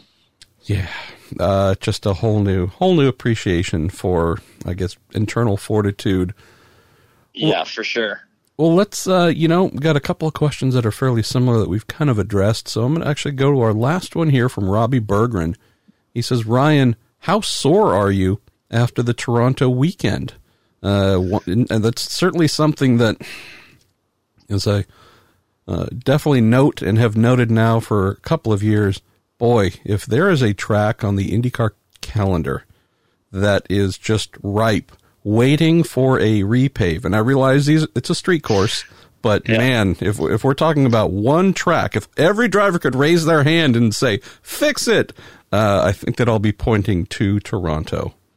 Yeah, it is very, very, very bumpy, especially from like eight to uh, turn eleven. That whole entire complex through there is just insanely bumpy. And um, to be honest, the first race I was actually uh, pretty sore. It was it was really hot, and my uh, left glove actually ripped. So I lost complete grip on my left hand. So it was like very easy for the steering wheel to slide out of my hand. So I was holding on for dear life. So my, my left hand is like torn up and uh, pretty sore. But I got new gloves for Sunday race, so it was all it was way better the next day. But yeah, I mean that's definitely the most physical race of the the whole entire year. Um, You're one of those guys who needs two hands to steer the car. I see how it is, Norman. All right, whatever. Yeah, yeah. um, you know, and, and Robbie also has a question here. He says, "What track would you rather race uh, in an Indy car uh, that they don't currently go?" He said, "Would you like to go to VIR or Road Atlanta?" Ooh, definitely Road Atlanta. I gotta say, because Road Atlanta was my uh, the first track I ever raced on at uh, Skip Barber. That's mm. where I went to my school, and that's where I did um, some races there, and really, really enjoy that place. Um, the elevation change is really cool there, and I don't know. That'd be actually a really cool race. I uh, look. I can't disagree with either. I mean, VIR. VIR has some fairly insane complexes. And yeah. I mean, I just think it would be amazing. I don't know how many cars would finish the race because I would just foresee, you know, just guys yeah. dive bombing down the inside off the back straight and t- wipe, wiping out four cars and then three are over here. I mean, it might be the pace car, whomever's driving the pace car, and two other people on the podium. So, uh, but it'd be a blast to watch. Hopefully, everyone would be safe. Road uh, Atlanta, though, man, you talk about turn one at Sebring flat in an Atlantic.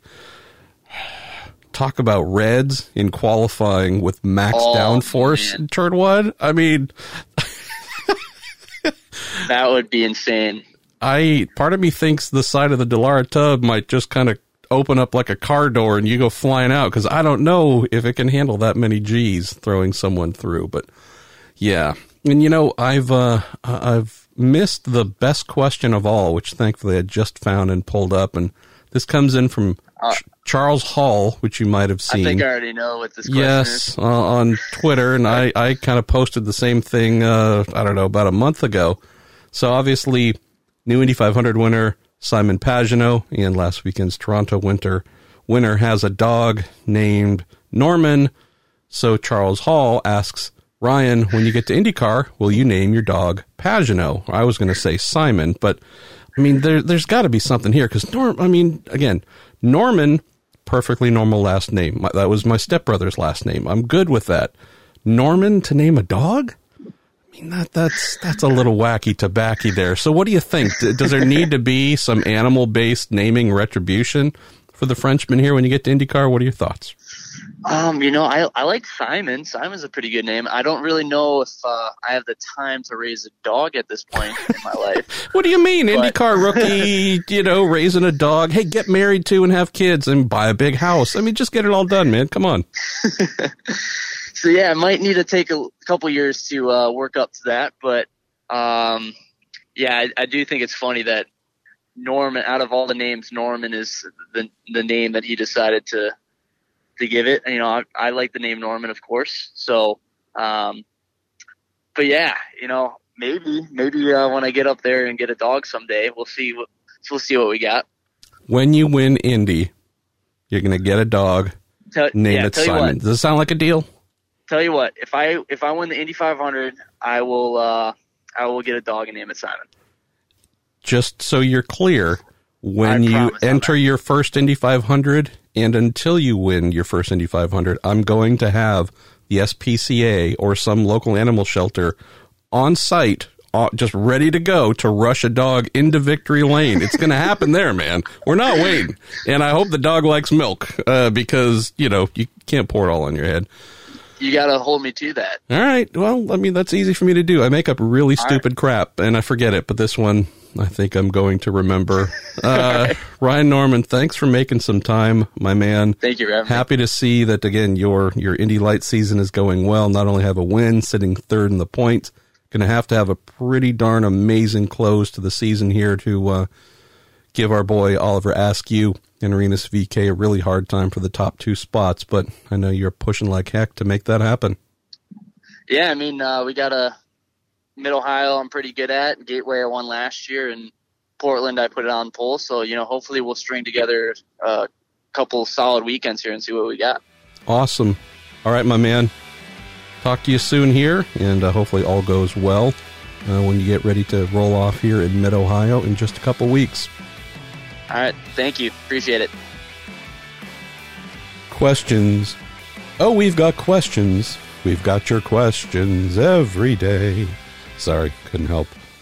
Little take on the uh, Alex Bennett show. Used to listen to here with absolute devotion in the Bay Area on Live 105 and his little letters jingle that would open up his morning show I'm going to start off here with Paul Kruper, aka Pasta Fazul, from the good old Facebook. No, from Twitter. Good Lord, Pruett. Um, I can't tell my tweeters from my book faces, unfortunately. Paul says we hear a lot about damper programs as a way to increase the car's drivability. Is there another area of development that might not be as costly that would help a driver tune the current Dallara to their driving style?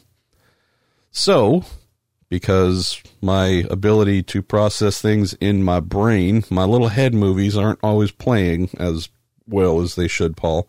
I thought about this for a day or two, uh, and hoping to have a really awesome and insightful answer for you. I can't think of anything. And based on the cost angle, and I'll tell you why. So we hear drivers in particular tell us that, boy, the damping is so critical in making my car the way I want it versus not the car uh, that I want to drive. Dampers are really the thing in IndyCar that separate the good from the great and can also make a car horrible. That's simply because it's the one area IndyCar is left open for true individuality. We know that. We hear from team owners most often, oh my God, are you kidding me? These things cost more.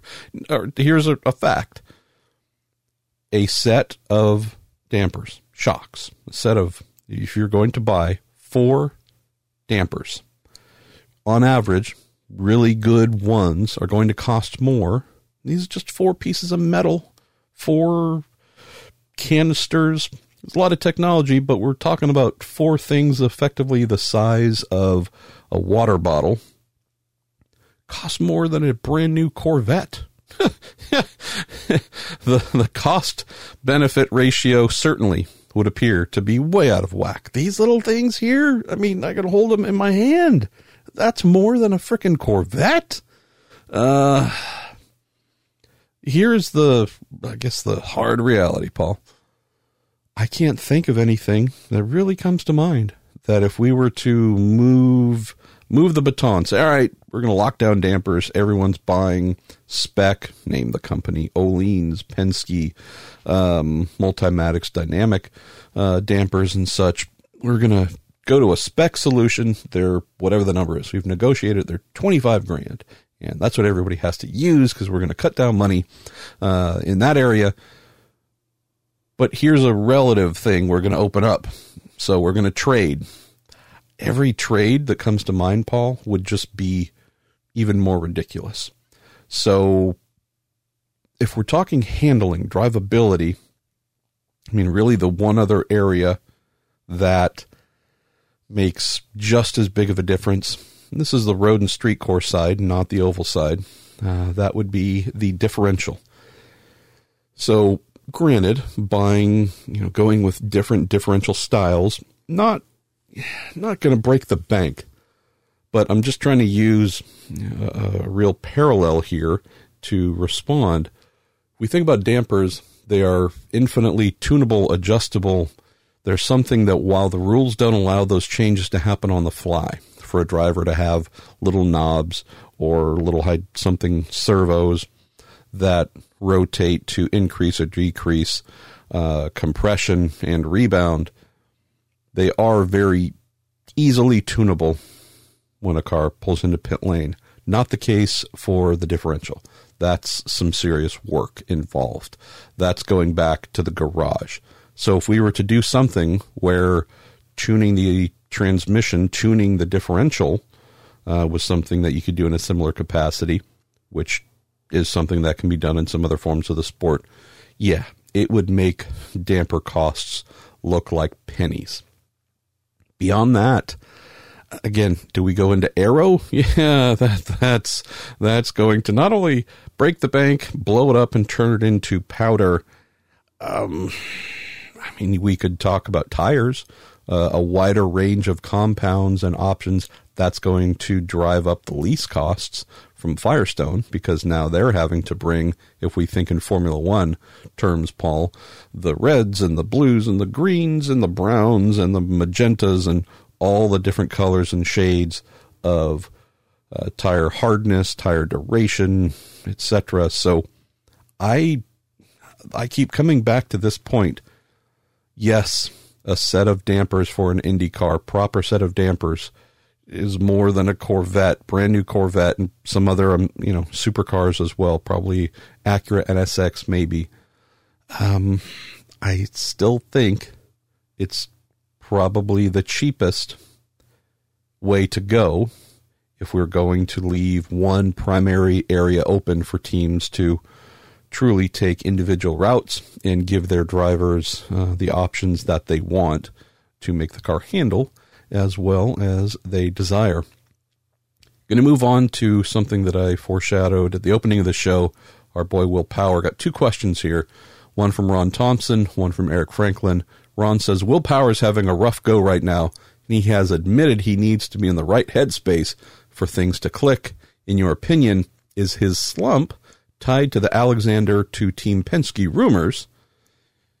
Eric Franklin says, That's as bad as I've seen Willie P perform in years, including looking like he didn't care if he blew the motor up trying to get out of the turn, what was that, eight tire barrier with two laps to go. Says, What does a successful season look like for him at this point?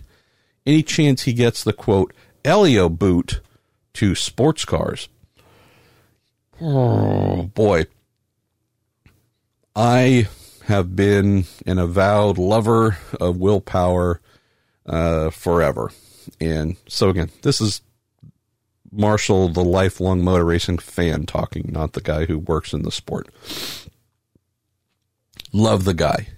The upside on Will Power is, as we, I think most of us know, it's among the most ridiculous of anyone we have seen in IndyCar. Uh, I guess since we turned over a brand new century. This guy, when he is on, it it's just go home.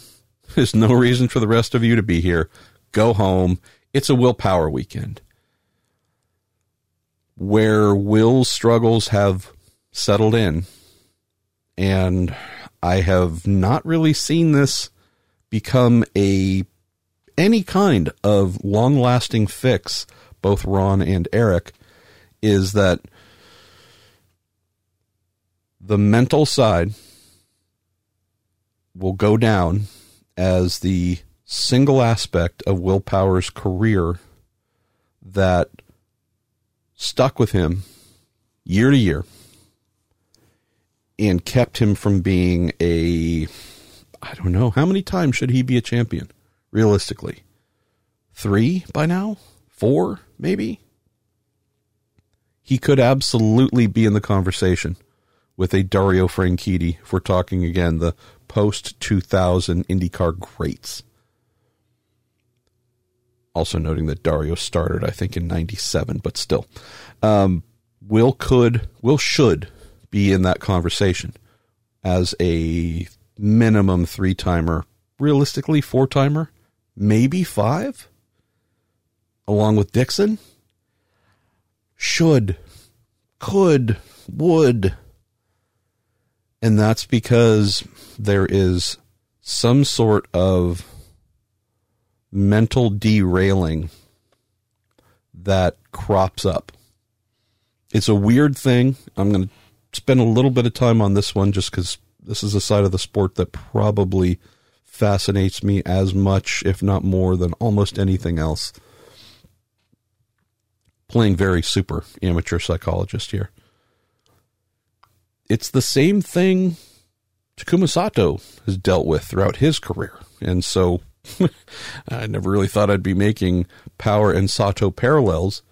Difference being, though, Takuma is having these same issues and not dominating. Power, on the other hand, has been the guy who finished, who has four second place finishes in IndyCar championships and two thirds. I mean, he was third last year, third in uh, 2015, 16, I believe, uh, maybe 2015, but someone who is always there or thereabouts. But the thereabouts part instead of the there part more often than not has been down to him compared to cruel luck, mechanical failures. If it weren't for a botched pit stop, the title would have been yours. Just, it's an interesting thing to think of someone who has so much talent, knowing how many pole positions he has as, as IndyCar's pole man. We can safely say that during this modern era, especially since he came into the IndyCar series following his uh, two years or so in Champ Car, there's been no one faster. No one faster than Will Power. He is IndyCar's fastest driver. He has the pole positions to open the argument and close it immediately. He has a ridiculous number of wins as well. I think our man Robin Miller mentioned during the broadcast 31 wins. I mean, it's it's crazy. What's weird though is instead of it being a ridiculous number of wins and also a matching number of seconds and thirds, it's oh, well, there's an 11th following the win. There's a 7th. There's an 18th. Ooh, boy, ninth. Um, that's been the odd part. And so coming off of a Toronto where qualifying was not wonderful on a track where qualifying makes all the difference between having a shot at winning or not. Being able to recover from a silly, it was never going to happen. It was very clear that it should have been very clear that Graham Rahal was trying to make a pass going into eight, and you're stacking up going down the super inside of eight, where that never works at that angle. That never works unless you're alongside the driver uh, while you're still pointed straight, heading towards turn eight. Actually, being pointed straight as someone's turning in and going towards the inside of eight. It's just one of those things. It's not on, which he later acknowledged then later locking up the brakes into eight and stuffing the car into the tires with whatever was two laps to go. Just completely out of sorts. And being able to recover mentally, as as you guys have noted, Ron and Eric, that's the part where it's not fragility. It's just this kind of hair trigger thing that Will has yet to get a handle on. And so for years and years and years, we would have discussions in December, maybe January. All right, man, what's your approach this year? What's the thing you're going to do to get yourself locked into a really good mental space so you can go on a championship run? And I we, we haven't had those in a little while, but I love those conversations and it'd be a half hour, hour long maybe. Super insightful stuff. I'm going to do this differently. I'm going to try that. It would be one year, it would be, I'm going to be the biggest data hound there is. I'm going to pour through everything, every setup sheet. I'm just going to be, you know, a, a mental magician keeping all the information possible in my head, thinking about everything we've ever done. And the minute something seems to go sideways on chassis setup, whatever it is, I'm going to come back with, oh, you remember at this place we did this and that fixed this similar feeling I'm having now. And that's how I'm going to help keep things on the rails. And inevitably, he'd run super well, but there'd be a couple instances where a mistake behind the wheel, whatever it was, derailed him. The next year, it'd be the opposite. Not doing a thing. I'm not looking at data. I know how to drive a race car. I don't need to see squiggly lines. I don't need to remember what springs were on the car two years ago at this track. I'm just going to be a pure driver and simplify my mind. Total opposite. Last year, pack it with info. This year, going to be like water. Be fluid. More or less similar result at the end. Couple wins, three, four wins, maybe, who knows? Bunch of pole positions, but couple of things went sideways, couple things went wrong, a couple of mistakes were made, and second place, third place, something.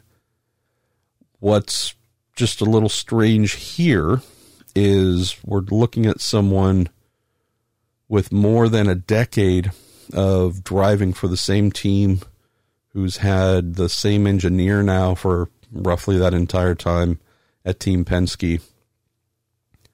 It's just strange to see someone who is so good, so capable, who's now, we could probably say, not the latter stages of his career, but he's 38 you know, we're not looking at him doing this for another 15 years. Just really odd to see how this hair trigger thing never quite get rid of it, just like Sato. Uh, so knowing that he won last year at Gateway, it's awesome. Uh, quote, winless streak is not that long off the top of my head, though, I think we have to go back quite a ways to when we got to this point in the season 10 races, 11 races down, and Will had yet to win. Uh, I think 2013 might have been that last time. Um, last year, he'd won the Indy GP and the Indy 500. Year before, uh, what he won the Indy GP and I think Texas year before. Uh, I think it was Detroit and our return to Road America. Um, anyways, keep moving back, and you go, all right, there's usually at least one win.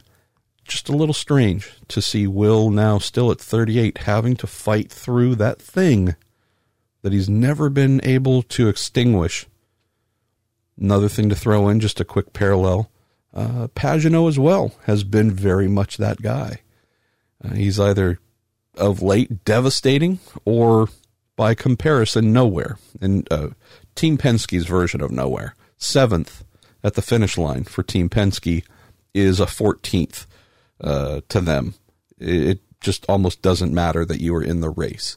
So the one rock, oddly, at Team Penske is the youngest one of all, Joseph Newgarden. Uh, that kid is seemingly unflappable. And when he has a bad day, it's third, it's fourth. Boy, if things really, really are falling apart for Newgarden, we're talking about, I don't know, what, fifth, sixth?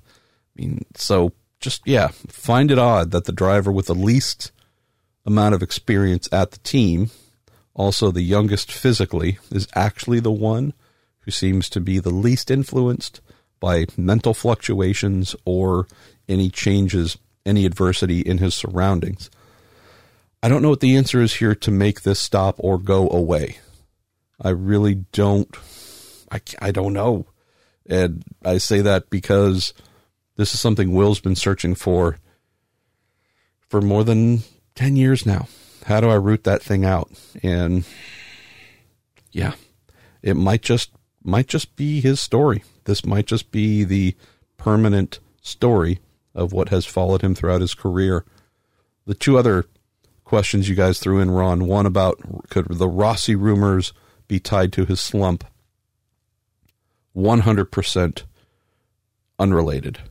Keep in mind that he signed a multi year extension last year after winning the Indy 500.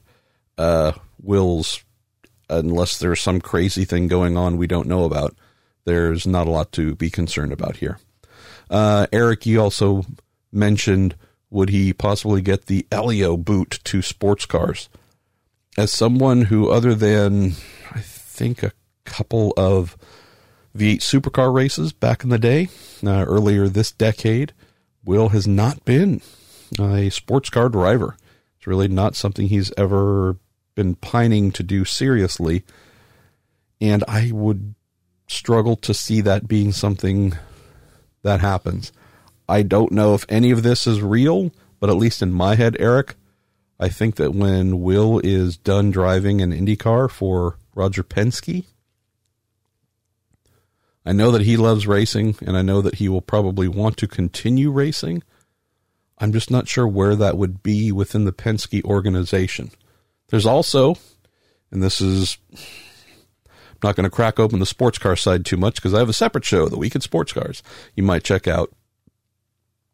It's no guarantee that when the season ends or the year after or whenever Will's contract uh, is up with Penske and is in need for uh, either an extension or who knows, maybe a modification of what he drives for Rogers. No guarantee the Acura DPI program is going to be in Team Penske's hands.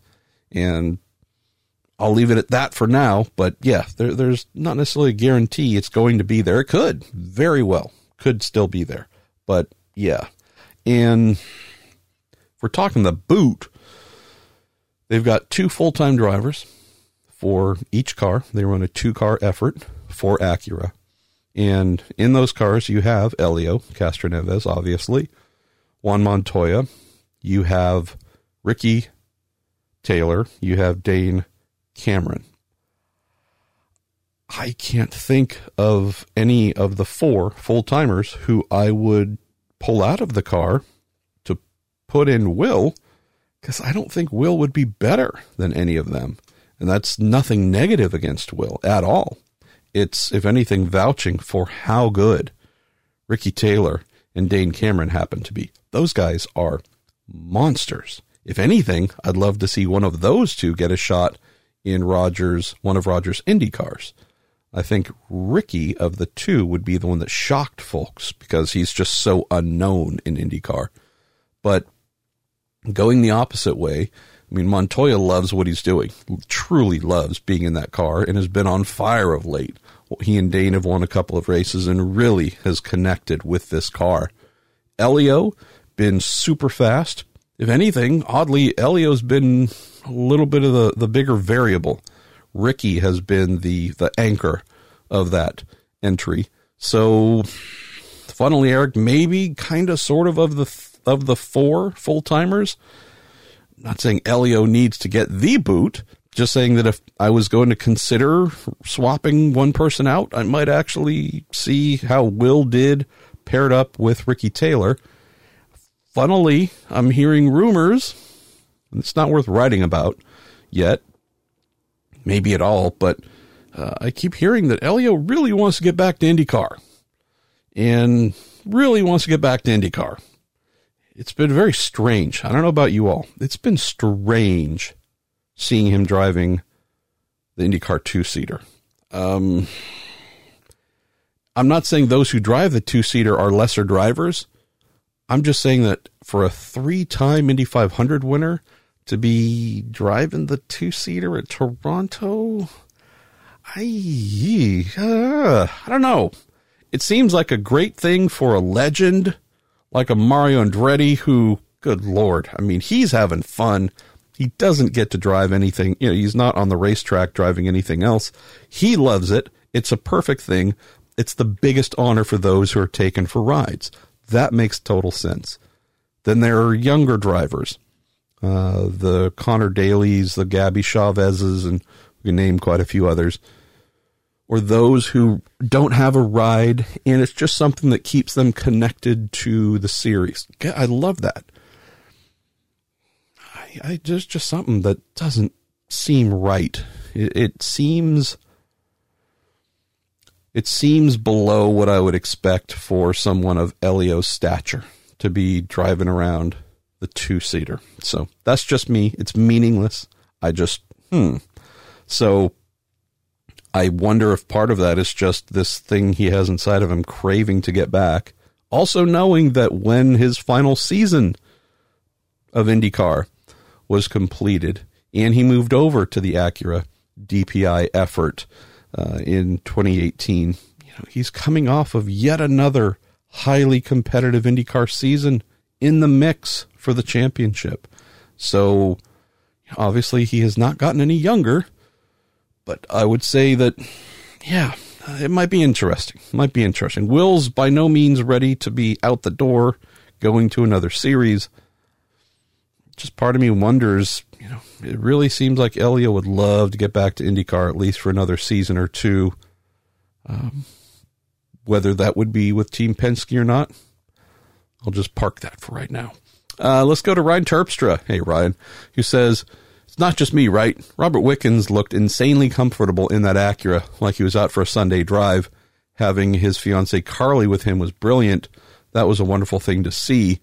We've had a couple other folks as well ask something along the lines of hand controls in IndyCar, and those seem to be coming in at a more regular clip, which I love. Uh, I think the, seeing Robert's recovery has really got folks thinking about is it possible before he has full function of his legs again for him to get back to IndyCar? Andy Bauer uh, continued this, saying concerning Roberts' potential and hopeful uh, return to IndyCar, what technical regulation hurdles exist for things like hand controls? or rules around driver self extraction in potential accidents. He says, I'm sure the series will be supportive, but has there been much thought put to those things yet?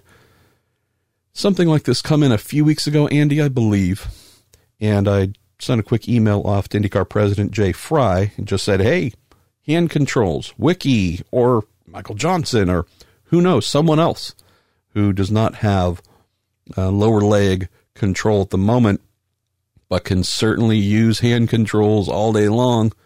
You open to it? Would you, you know, how far would you be willing to go to explore this?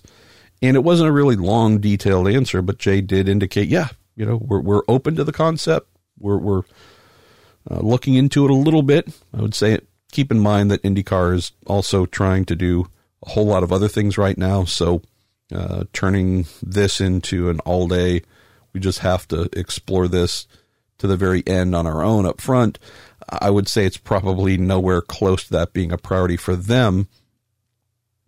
Definitely, though, the, the point that Andy raises and Ryan also brings up here, Robert looks like if he was able to, because his Arrow Schmidt Peterson Honda had the technology in the cockpit, he would be racing this weekend in Iowa.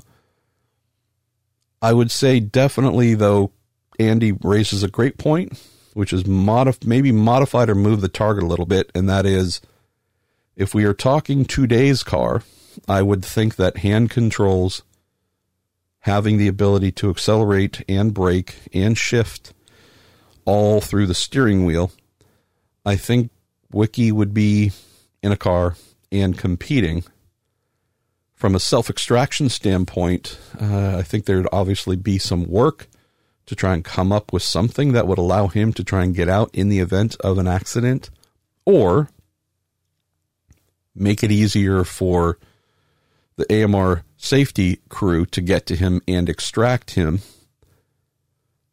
Adding in the Halo plus Aeroscreen, I think that is that's the thing that would make this a much more difficult solution to come up with.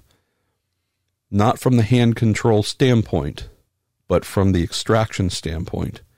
And it's just the practical side. In not a lot of instances, but in a few cases, I have had, in when I was a mechanic and otherwise, had to help extract a driver from a car very quickly uh, could have been a fire. They could have crashed somewhat nearby, and you know usually it's like a test day where a driver has a crash, has some sort of issue, and you don't have you know the full staff of uh, flaggers on every corner and all kinds of safety folks ready to react. So you know you run across the track and help the person again. A couple of different scenarios like that.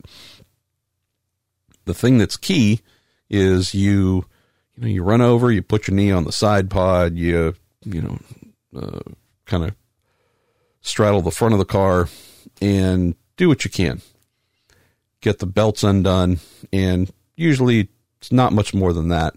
If you have to kind of pull the twist the driver, do something to get them up and moving, you can. If you really had to, you could spin around the back of the car and with the uh, little epaulets on the driver's shoulders, pull them up. Hard though, if we're talking cockpit openings when if we think of the cars today, and IndyCar specifically, we have the head surround, so you can't for the most part have straight access to the driver's shoulders uh, without having to uh, unclip the head surround and pull that out of the way. But still, that's something that can be done quickly. Even the driver, provided they're able to in in a crash or otherwise, aren't injured, don't have injured hands, can get that process going but the key point here is in a very short amount of time, you can have the head surround out of the way, and provided there's no head or neck injuries, and you can just simply start getting the driver out of the car, you have the access to do that coming in from the side of the cockpit and from a getting hands in and leverage. You can get three or four folks to do that pretty easily, if not just do it yourself. Where things get a little bit complicated here when we're talking about this Aeroscreen plus halo is you've now moved the entry point up significantly higher. And so coming in from the side, definitely not not that easy now.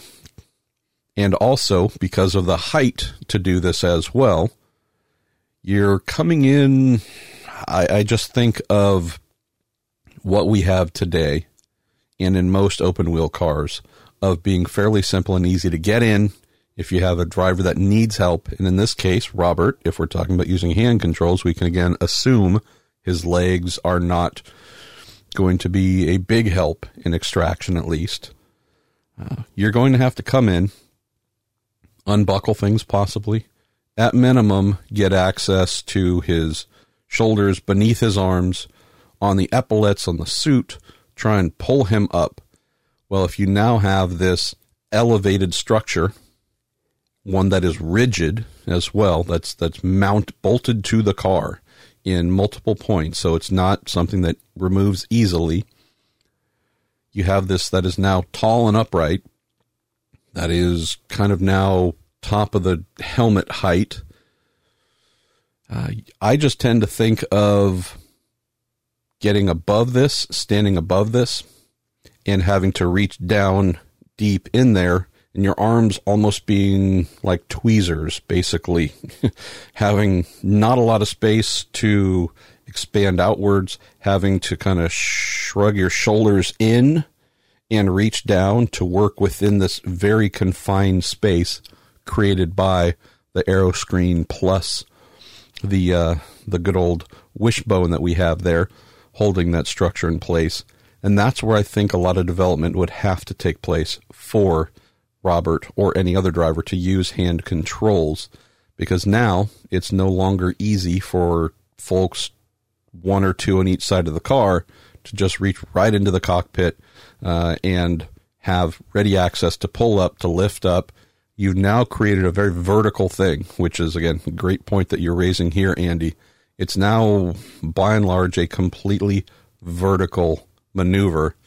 Also, in more restricted space, there's only so many hands that can get in. And you know, I'm not trying to be funny here, but I'm about six one, six two in a good day, but about six one. I mean, I'm just saying, height might actually become a criteria uh, if we're talking a an extraction scenario like this, where you kind of need to be taller than whatever it ends up being uh, to be able to get in and help if you have to do that. Um, if you need multiple people to be able to reach over and down into the cockpit to help get a driver out, just saying someone with a shorter stature truly might not be able to help. And so I realize that there are many things that a, a safety worker and AMR person can do uh, that don't involve getting into the cockpit, but I am also just trying to be realistic here, saying, hey, if you're going to have to help someone and they can't get out, even if it's a, a fully able driver, just pick whomever it is Ryan Hunter-Reay, Santino Ferrucci, I don't care. Pick any driver who just say they've had a bad crash, they've hurt their legs, uh, they're dazed, you know, whatever it is. Think of a scenario where the safety crew must extract the driver. Let's just add another thing in too. Maybe there's a little fire going on. Maybe they're in, you know, maybe the the fire response truck hasn't gotten there as quickly as you would want. Fire extinguishers aren't working. I mean, I'm just painting a little bit of a silly scenario here. I'm just trying to drive home the point that it's not as if getting a driver out right now is an instant thing. It takes a little bit of work, head surround. I mean, again, takes a moment or two. Just this reduced access safety system, that's what it is. If we're talking in a crash and having to extract someone, this Aeroscreen uh, plus the good old wishbone that sits behind it, um, this little halo is going to do great things for protecting drivers with things flying at them where I am very confident there's going to need to be a significant amount of time spent figuring out best practices.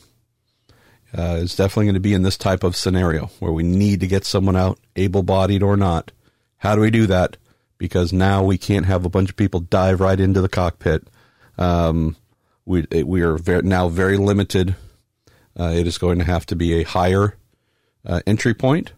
Will there be again, not being silly, will there be the addition of small step stools onto safety response trucks to help get folks up to that height? There's only some, there's, I guess, really only one, maybe two people that could fit uh, straddling the back of the car, the uh, you know, coming from behind over the engine cover and roll hoop to reach down to get in. You might, in theory, be able to have one person standing on the left side pod, one on the other. It's just something that I know is going to need a lot of thought. So could there be a system like they had in Formula One a little while ago where the universal design for seats made such a thing where the seat itself was kind of the gurney that you lifted. Granted, gurneys tend to be flat or flat ish, but the seats were installed, made in such a way where the driver strapped into that seat could be pulled out using the seat. Could that be an adjustment that's needed during the off season where you know the item that the driver sits on is also the extraction device that everyone can pull in, grab, and then pull out. Again, all having to go through this narrow portal though to make that happen. Is there a scenario where the Aeroscreen itself can be somewhat quickly removed from the halo structure. Right? The halo itself being bolted down rigidly to the roll hoop on both sides and to where the advanced frontal protection device currently sits. That's not going to be a quick one. That's not going to be something that folks, at least as I envision it, unless they come up with some sort of there's a couple ways they might be able to do it, but I can't think of anything that would be super easy or quick to unbolt the halo from the chassis right now, but could getting the aero screen off the car, which would at least allow folks to come in from the sides to expedite things, get some hands on things there. Could that be something that is looked at? That might be the only thing that jumps out, Andy. So, again, a little bit of a longer discussion on this, but it's funny. Uh, before Sebastien and I started recording, I think we touched on this topic a little bit too, and not wanting to speak negatively of IndyCar because it's not doesn't warrant it. But there is definitely there's definitely a launching of an initiative here with the Aeroscreen that I'm behind. There's also definitely a lot of things that still need to be figured out from just a functional standpoint. How do you do some things? How does the installation of this device impact wide ranging things? How we do things?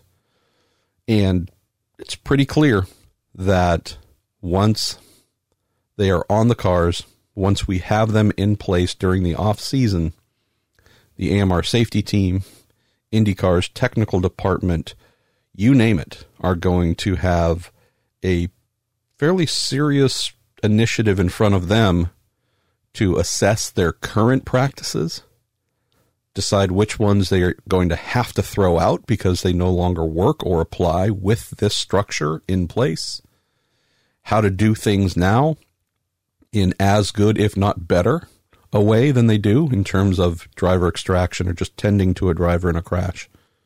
What areas are now inferior?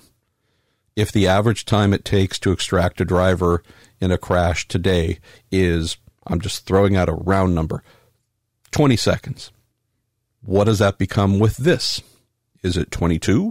Is it 25? Yeah, who knows? Maybe I'm totally off. Is it 18? Well, again, they're going to have to run through and find out what can we do the same, better, or worse, and then obviously focus on the worst and try and come up with some solutions. Another part to this too, this is where things start to get a little bit interesting. You really don't want to wait until the thing's fully designed to have to figure out what's worse and then to correct them. So the item of removal of, say, the screen itself from the halo. Is that something they're looking at? Just strictly from a critical driver removal type scenario. Driver's knocked unconscious badly, isn't coming to. They might have some cuts, bruises, might have something very severe, can't wait. How do we get in? Do we need, uh, again, I'm just throwing a, these are the things you don't know what's going to happen. So you kind of have to run through them, have a, a, a Terry Trammell involved from the outset. What if we need to get an IV going on a driver in the car because they're trapped in there momentarily or for a little bit? There's who knows.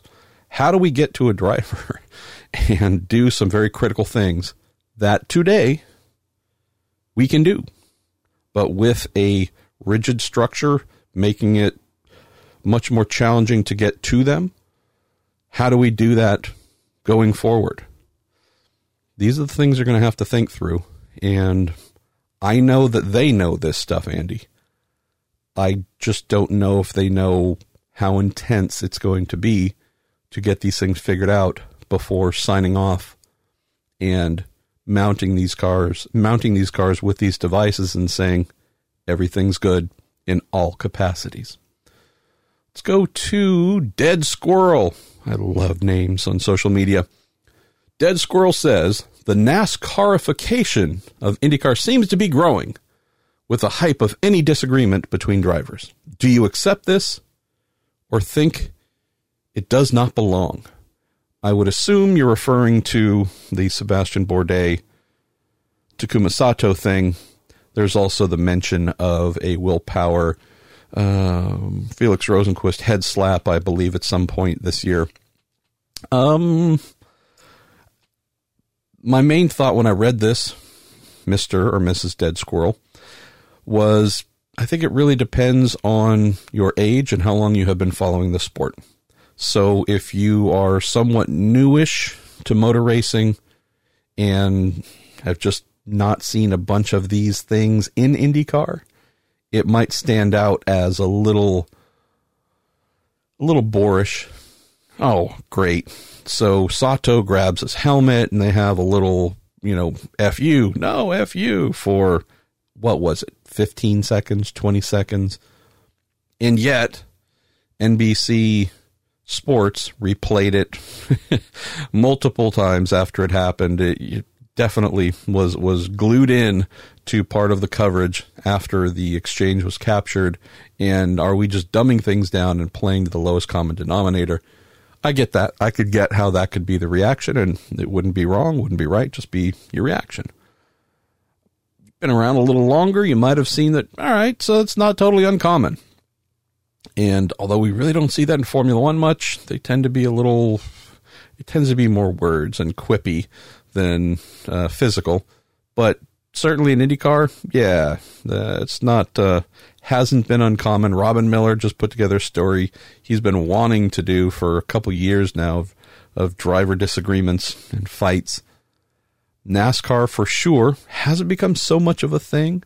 Um, it's not crazy, but there's certainly been some really good ones, uh, really, really good ones. Um, I, it's part of the sport. I know it's it's that's maybe it might sound like a cop out of an answer, but as someone who grew up in addition to racing, loving the major stick and ball sports in our country here in good old United States, someone who spent the majority of his youth playing organized baseball, um, basketball, football. I, mean, I turn on any of those three sports and it might not happen every game. It doesn't happen every game, but there's going to be some sort of fight. There's going to be some sort of thing that gets broken up, usually once a week at least, in those three sports. Uh, if not punches thrown, pushes, arguing, finger wagging, throwing the ball, throwing the something. You know, dry, uh, hitters get beaned every day by pitchers intentionally. Uh, in football, good lord, I mean, it's kind of a controlled fight the entire time. Those guys are always going off on one another. Basketball definitely can get a little bit punchy. Tech, technical fouls are getting called all the time. Here in the Bay Area, uh, my man Draymond Green's kind of the the the artist of techs. Um, so to me, it's just part of sport. I haven't mentioned hockey because hockey is actually just fighting on ice. And for fun, between fights, they have sticks and kind of hit little pucky things around. That's just a sideshow. That's just the uh, that's just the filler between fights. It's just kind of part of sport. You've got it even happens in soccer. Those tend to be kind of cute, but um, look, it's organized sport. You have men and women either together or in separate sports, and they're competing really hard and they get mad at each other and feel like they've been done wrong. And sometimes they feel the need to let that manifest in physical ways outside the realm of competition. Totally normal. I mean, heck, if we're talking sport, we have sports where that's all people do. They get in a cage, they get in a ring, and they punch each other in the head until the other one falls asleep, or kick him in the head, or so. I just don't think of this as NASCARification, Mister or Mrs. Dead Squirrel. Again, this is just with someone who's, you know, been in the sport for a little while. I just think of it as normal. I'd maybe say the opposite, actually. I think I'm surprised at how few fisticuffs and angry grabbings of things. I, I might be surprised how f- rare those things are compared to how many laps are turned, how many times drivers pass one another side by side, how many little things. If I think of the amount of contact that takes place in your average IndyCar race, the amount of errors made, and the fact that somewhat big Graham Rahal didn't get out of the car after the race and go find Will Power and punch him for that lap one mistake. Again, I, I, I'm blown away by the fact that drivers are as civil as they are. So I don't think of it as NASCARification. I don't think NBC Sports overhyped anything. I think it's the opposite.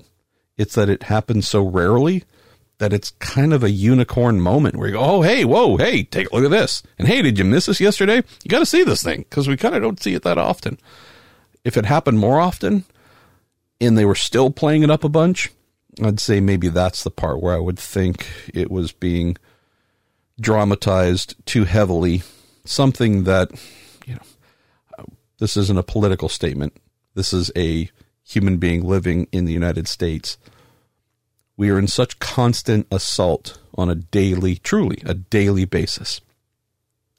of lies, claims, false claims, accusations. The left hates the right, the right hates the left, this group hates that group, red, blue. The, we're, our senses are just assaulted on such a nonstop basis of people yelling at one another, saying that the way they think, the way they act, the way they do everything is wrong. That to me, that's the thing that I would say we've basically become a NASCARified country where everything is blown up and everything is overhyped and just it's 24 hours a day of nonstop sensory assault. I actually don't mind at all that IndyCar has become a little bit of a sanctuary in that regard where, yeah, okay, we just kind of go racing for the most part. You know, a little grumpiness every now and then. The fact that we have the tiniest guy in IndyCar basically going after, you know, going after Bourdais, the sweetest guy, as I mentioned with Seb. That's the hilarious thing. I don't know why that was not picked up on or or uh, made part of the narrative when it was being re-aired. But, anyways, I just know that I can almost. I don't watch cable news.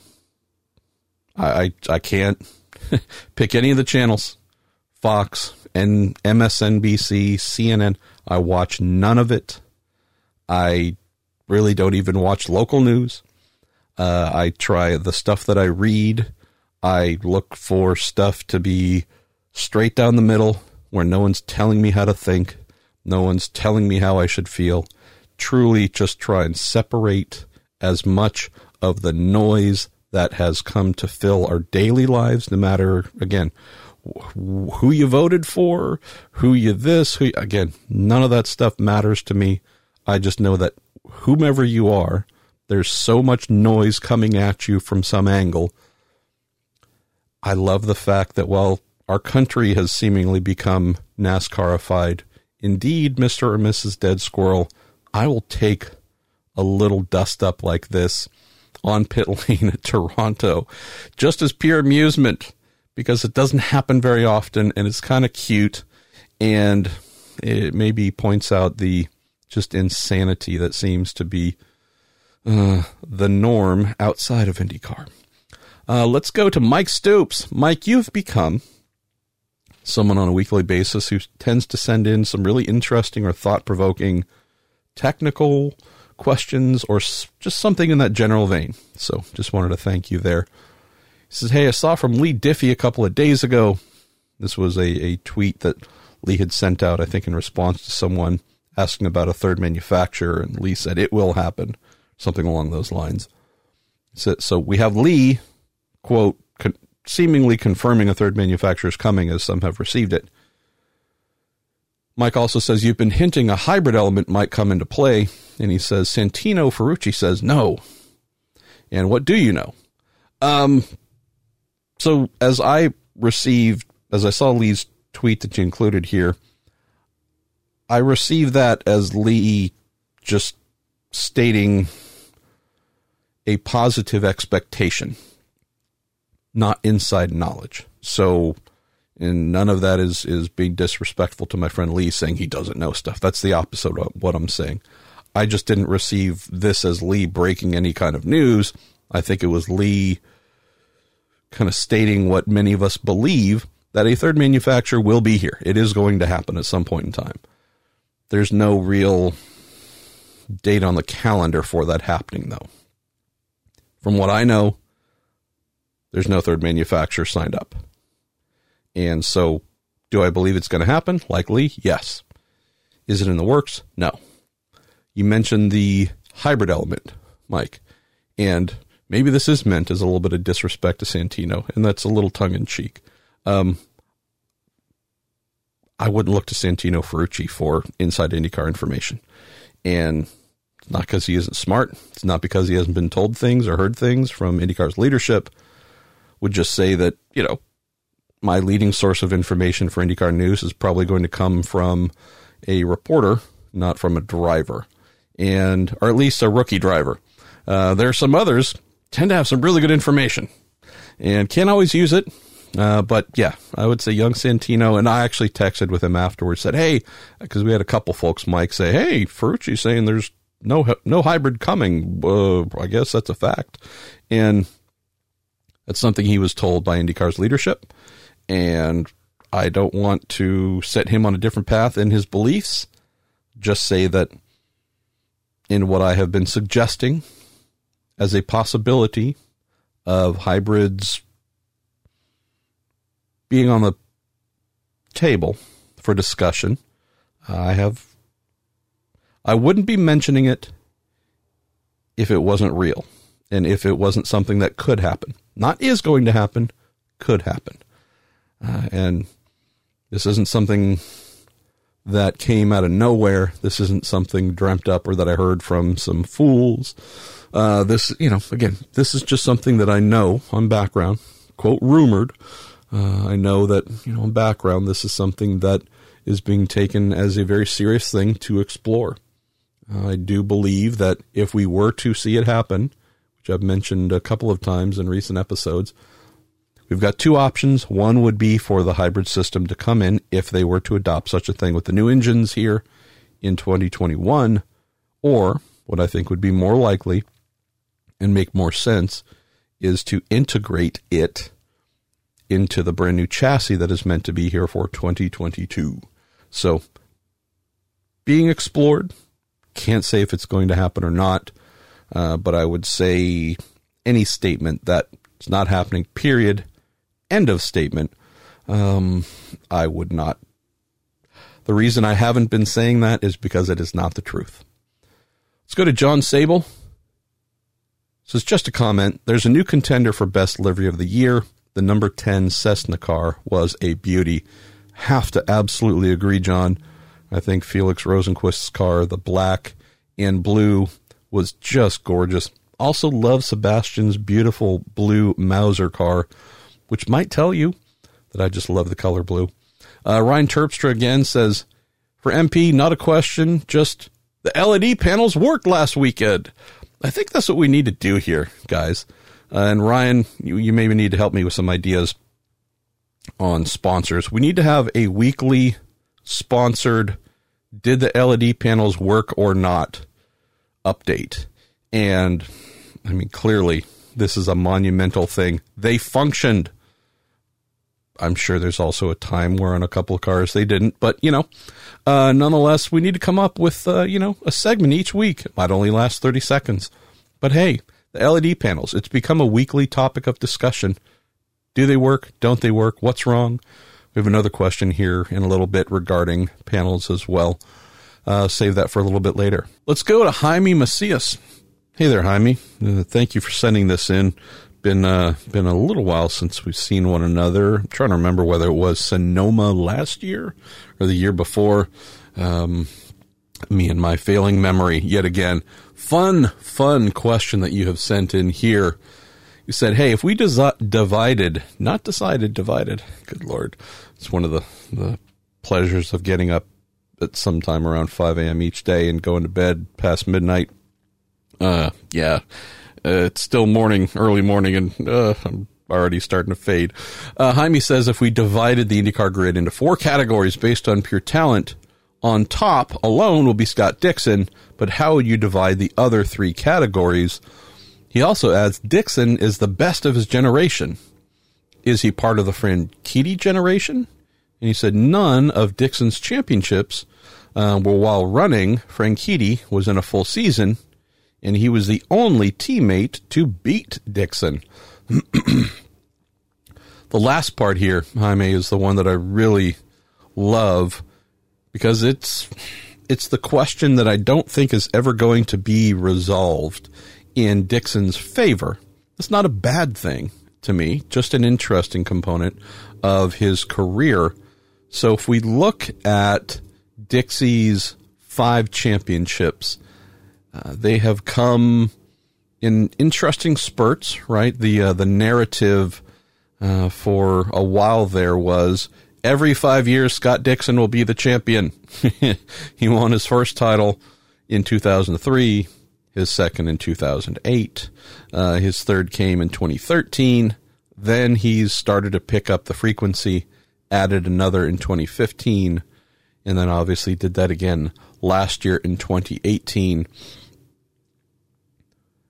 Interesting though, you mention Dario and Dixie's ability to win while Dario was a full time participant.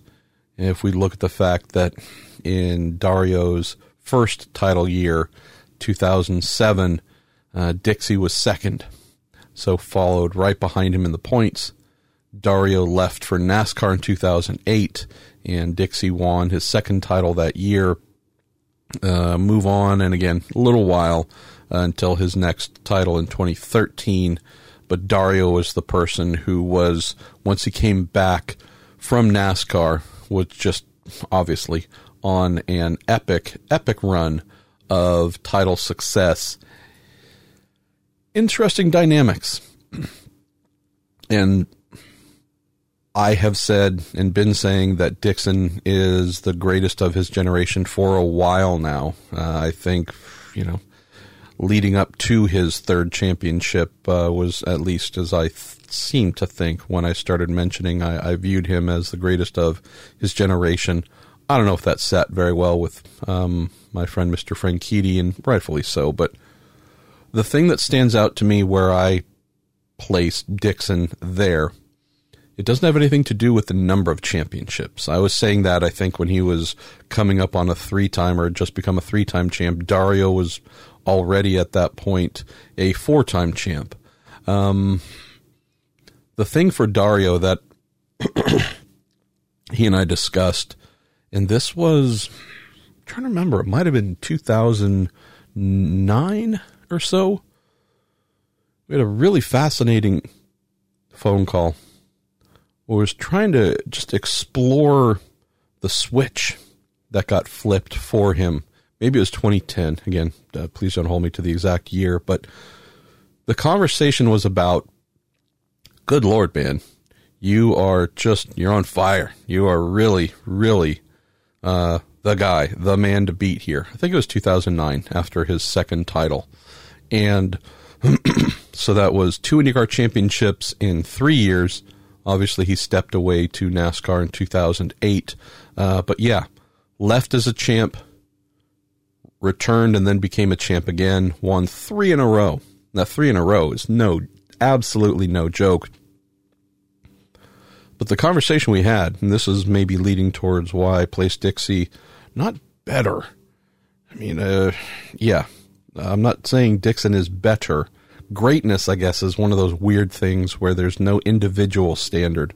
Uh, it's a very personal thing. I look at what Dario did, winning that title with the Andretti Green Racing Team in 2007.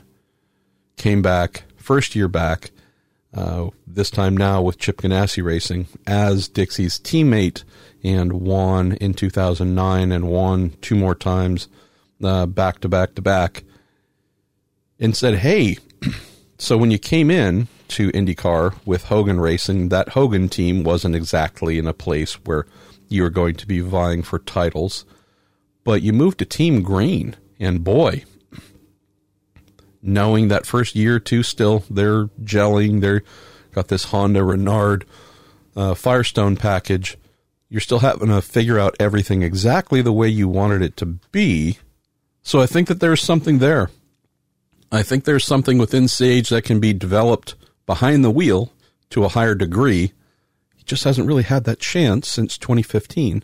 And at the Indy 500, we've seen him be rather competitive. Uh, often, not always, but often with the Dreyer Reinbold team doing a one off, which is getting much harder to do every year for every team, every driver doing a one off for the 500. I just look at him and say, man, the kid realized he didn't have um, you know, a two or three year plan that he could work into and be developed.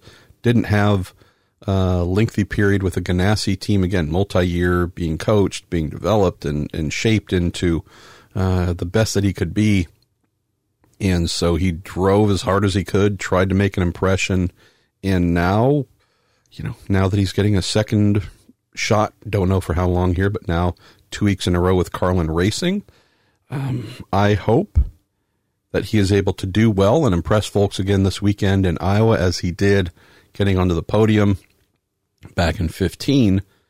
Just also realize that the overriding thing that comes to mind for me, Gary, is he's still that 2015 IndyCar driver who needs to be developed, who needs time and opportunity to get better, to be influenced by race engineers, strategists, just you name it, on how to continue getting better at what it what is required to be a top line IndyCar driver. That stopped at the end of 15.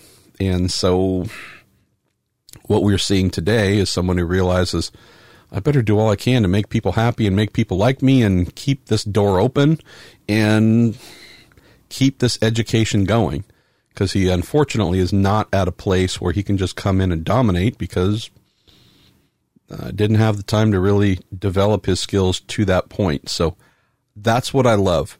Uh, there's a pretty consistent feeling that I have and mention, and it's that when I'm really big on a driver, it's because a young driver, it's due to potential. It's seeing that they have the potential to do big things and hoping they or their team find a way to make that come to life. All right, we are down to our last page of questions. I'm going to mash the throttle a little bit here. Mike Jablo says, Marshall, what is your take on the recent changes of personnel in the IndyCar communications and marketing departments? Why the big changes in the middle of the season? And that's referring to former, I think his title was VP of Communications, Curt Cavin, being moved. I don't call it sideways. I mean, got to be honest. It's a, downward move. I don't know if demotion is the right word, but um, it's a big shakeup here.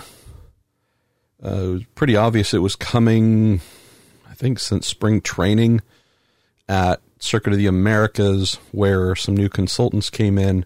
Uh, Mike Zizzo primarily is the one who was brought in as a consultant to try and look at ways to improve the communications and marketing department uh, woman who goes by SJ. She came in uh, from Nike trying to shake things up and youthify IndyCar and make it super social media and millennial friendly. And uh, I know that's been her initiative, and she is held in very high regard. Uh, on the so that was a you know call it full time hire, but the assessment aspect had been going on with Ziz in charge of that helping a bit, brought in by Jay Frye to see if and what could be done better. We'll definitely mention here that, yeah, the timing is one that stood out as a, huh. All right, we got a couple weeks between races here, this somewhat brief break between Road America and Toronto. I my guess, purely guess, is they wanted to make changes to quote give folks time to find other opportunities uh, by doing it now instead of the end of the season, I would just say that usually the middle of the season is when opportunities are not available. they usually become available at the end of the season. So I I not sure I get that one. Maybe I'm missing something. I tell you the changes that have been made were very surprising to myself and Robin Miller. I know Robin in particular sent some heated thoughts to IndyCar's leadership about some of the folks that were kept and some of the folks that were let go. Uh, have heard that there were some offers to stay, but at a pretty big discount uh, in salary. Um, yeah, I I think that there was a definite need for a change. I can't vouch for how it was handled. The position Curt had coming in as a longtime reporter for the Indianapolis Star, that's the job I was offered by Mark Miles, I think January, end of December, beginning of January 2017, I think. Brain is farting a little bit on the exact timing. And I turned it down. Thanked Mark for that. Uh, thanked him for thinking of me as someone who uh, he wanted to have in that role as his VP of communications. I just did not see that as a good fit for hashtag me personally, knowing my knowing who I am, the things that I like, my value system, and what makes me happy, what motivates me. Uh, doing series based communications wasn't the thing that jumped out as what would really plug me into that uh, when the offer was made. So, knowing that I would probably be a guy that within a span of a year, uh, which would also involve moving to Indianapolis, my wife and I, and she obviously has a full life and career and expertise separate from mine. So it's not like me getting an offer to do this and then it being based in Indy means we go to Indy. Uh, as you might have heard me mention before, my wife's the breadwinner in the house, so uh, quite the opposite. Uh, her job is definitely a high priority one. Uh, wouldn't necessarily mean I'd be able to accept it even if I wanted to, but I just realized it wasn't the right fit for me. So I said thank you to Mark, but declined. I believe that offer then, I don't know who all it went to afterwards, but it certainly went to Curt, who accepted that. And I can't claim to be good friends with Curt, don't dislike him, just not somebody who uh, I know very well or, or makes himself very available on that front. But just knowing what I know of Curt, having interacted with him for decades, if I thought it was a bad fit for me, I thought it was a terrible fit for him. And it wasn't because he lacks the ability to communicate so much. It's just of the things I could have seen myself doing in that role, while I know I would have been miserable much sooner than later, at least I have a background managing people, having to plan things. This is on the team side, this is running racing teams, but it's still having to look out onto a shop floor, see however many people, have to set big plans in motion. Uh, there's a lot of strategery, a lot of organization, a lot of interpersonal work, and unless my my knowledge is incorrect, I don't believe that was ever a part of Curt's career at the Indy Star. Not saying he didn't have an intern, not saying he didn't maybe work alongside somebody. I just don't believe Curt was in a position where he had a staff of five or ten, was responsible for all of them, dictated policy, set a year long strategy, uh, et cetera, et. And so the thought of Curt taking that role, um, I just was concerned that he was not only being asked to do something that he had no expertise in doing, but that he was accepting something that was going to end up being a bad fit. And it was clear from the outset that this was not a job he should have hired. Uh, being offered that job, which I'm sure involved a very serious salary bump and all kinds of things, it's a hard job to turn down. I'm not saying that I'm special for turning it down. I just knew that, yeah, it was going to pay a lot of money uh, by comparison, uh, but just knew it wasn't going to head in the right direction.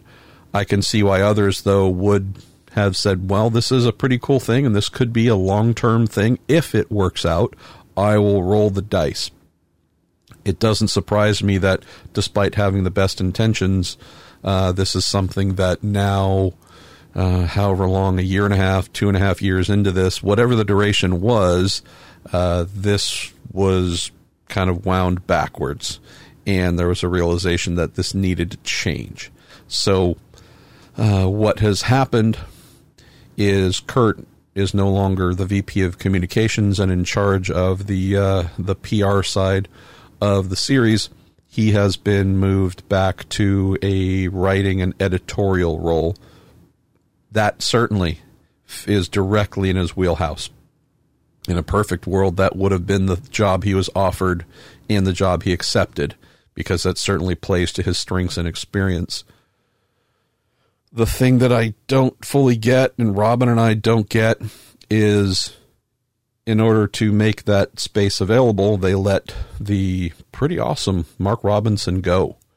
And yeah.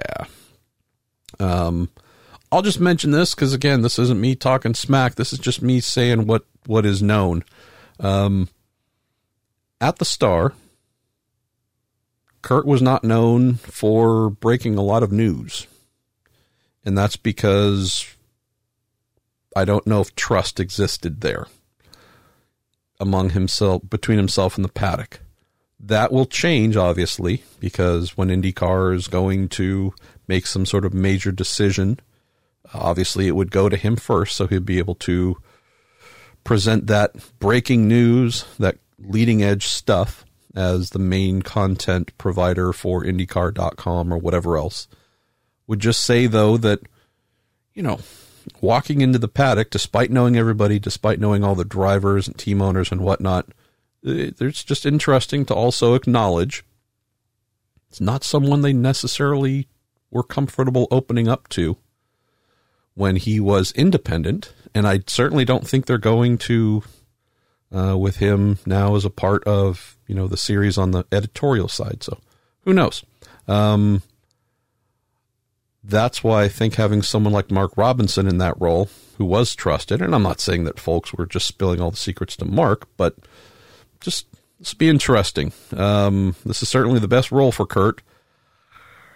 Just don't know. Uh, we'll see. We will see. I wish him well. I hope things work out for him. Um, yeah, this has just been a, a weird thing. They also let Pat Caporale go, and I just will say that this is the biggest head scratcher of all. Um, yeah, she's amazing. She is amazing, and she's one of us, meaning from the paddock. Someone who talk about trust, talk about someone who is received and regarded just like any mechanic, truck driver, whatever else. I mean, she's as polished and professional as they come. Just, when Pat comes around, because she's been around CART, Champ Car, you name it, been part of this family for a really long time on the inside. When Pat comes around, it just feels like family. And so I know that's how she was regarded. I know that's how she was treated and received. And so, yeah, I don't fully understand why Pat or Mark are no longer part of IndyCar's communication department. Um, in offering some unsolicited suggestions earlier this year on the topic of, huh, if you were to shuffle the uh, the roster here, who would be indispensable and who would not? Um, I know I wasn't the only one suggesting that the two you have to keep no matter what, Pat and Mark, Arnie, for sure, because he is their multiple tool, do anything, do the dirty work, do the whatever work. Arnie's always their most helpful guy possible. Um, inter- and super happy that Arnie has been retained. I think he'll be there for his li- rest of his life, hopefully. But yeah, uh, timing little questionable. Uh, their decision on who was kept and who was let go. It's not my department, not in charge, obviously. Um, I think Ziz is going to do great things. I think some of the people he has brought in who I don't know, but he is very high on, he believes they're going to be able to advance things there. That's great. Uh, I hope they do. I hope Mark finds work.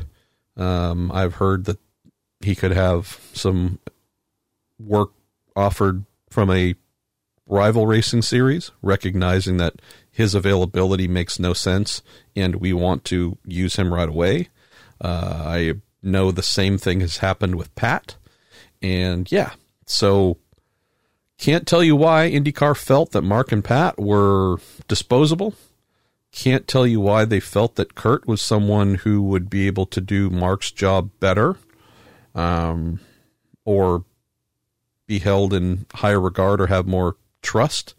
Uh, but you know, it's every two or three years there tends to be a bit of a revolving door in some capacity in IndyCar's communications department. Uh, the amount of people that I've known who have run it and who no longer run it or who have worked in it and no longer worked in it. Um, if you think IndyCar teams have high turnover of whether it's driver or crew or whatever else, um, I can state that no, actually, the place, the joint with the highest turnover, at least while I've been doing this, has been IndyCar's communications department. So I wish the uh, the new folks steering the ship well. I have confidence they're going to do some very good things, and obviously hope that those who are no longer there um, find happiness in employment doing something else. Uh, let's see. Nate Falkowitz says, Marshall, are there any restrictions on teams having technical relationships with non-racing organizations? He says companies, universities, etc. I saw something about some CFD work that NASA did for Bryan Herta's team back in the day. I was curious if that kind of thing still happens these days. Are teams free to collaborate with whoever they want?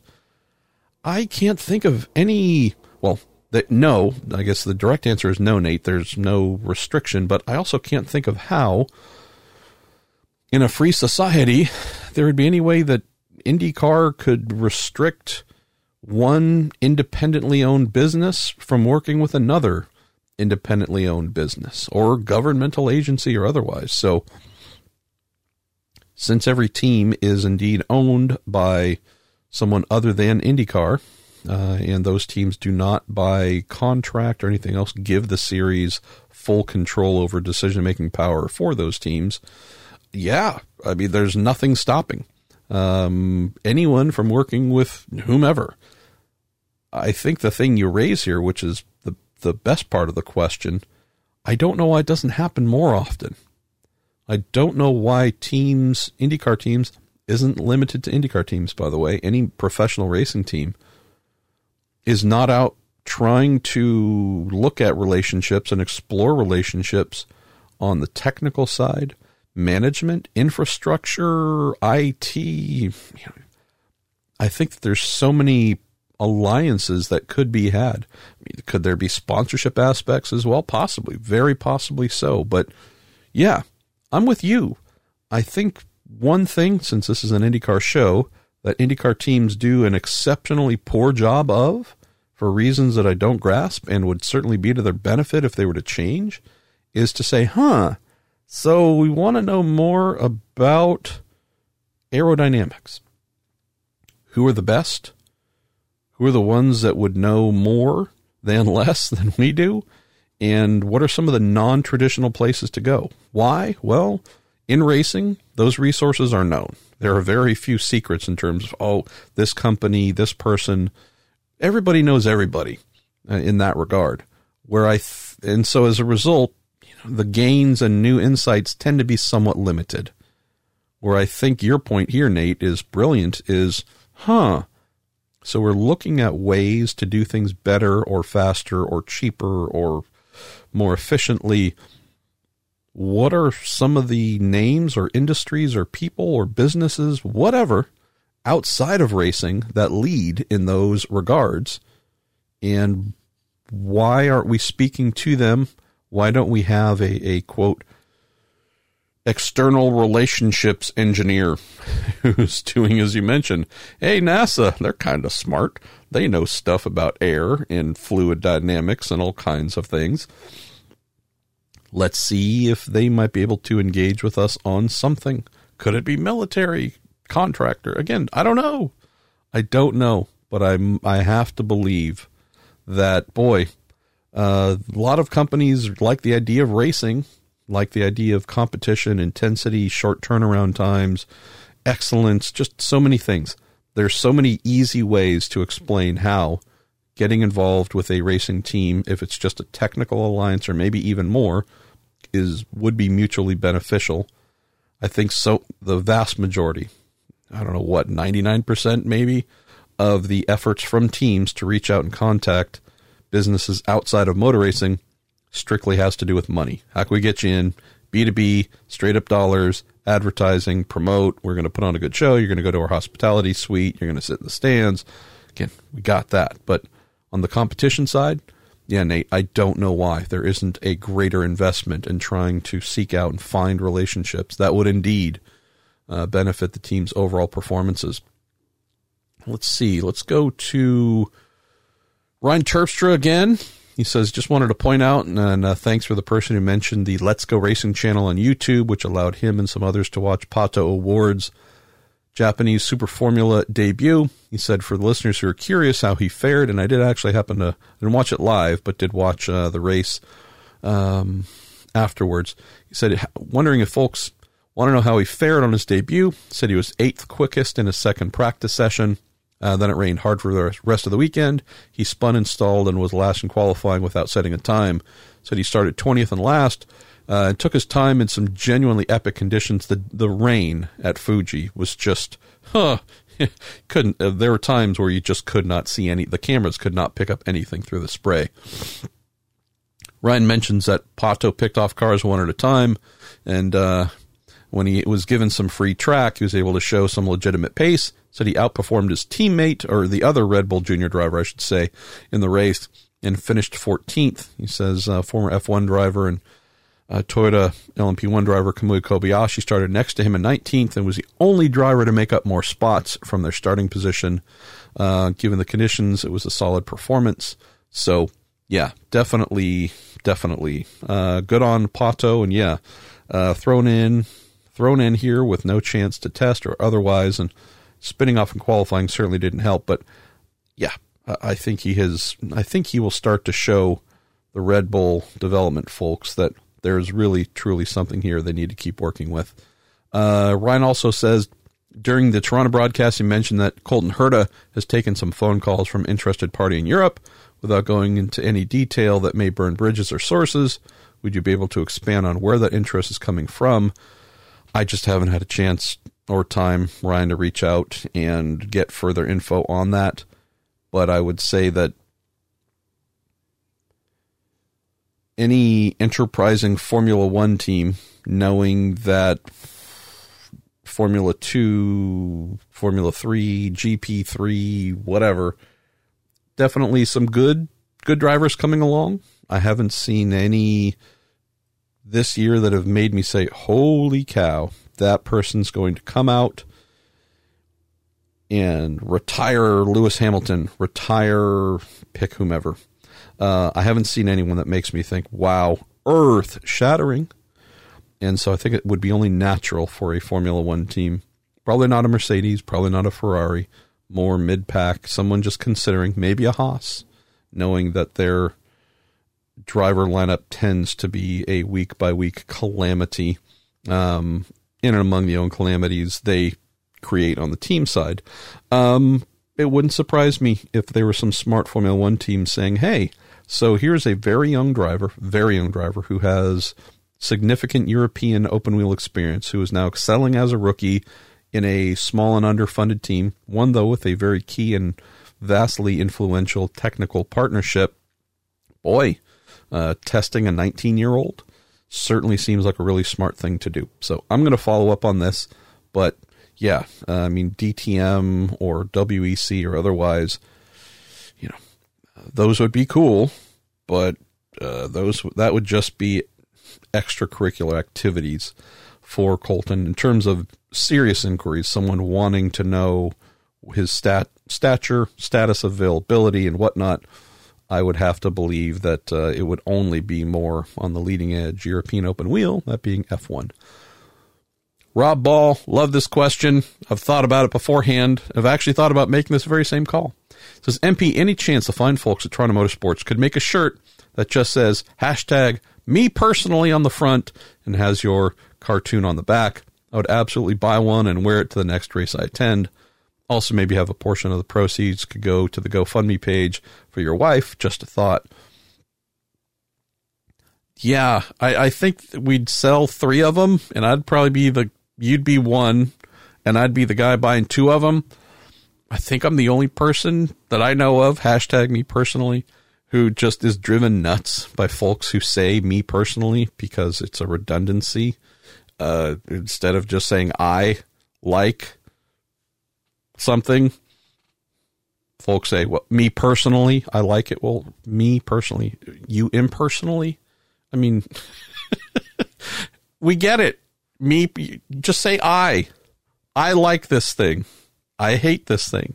Me personally, I like this. Okay, i again, folks just fall into it. You hear it and then you can't stop saying it. So, anyways, it drives me a little bit nuts, just like folks, uh, but along the line of sayings that drive MP insane. And I also love that the hashtag me personally is also uh, off by the letters MP. Uh, I don't know, Rob. Should I expand this to other thoughts of doing a hashtag front nose t shirt? Because that's the one that drives me the most insane of all. More on the sports car side, if not exclusively on the sports car side, hashtag front splitter also drives me insane. There's only one splitter on the car, it's at the front. You don't have to say front. Just like the nose. There's no rear nose. There's never been a rear nose, ever.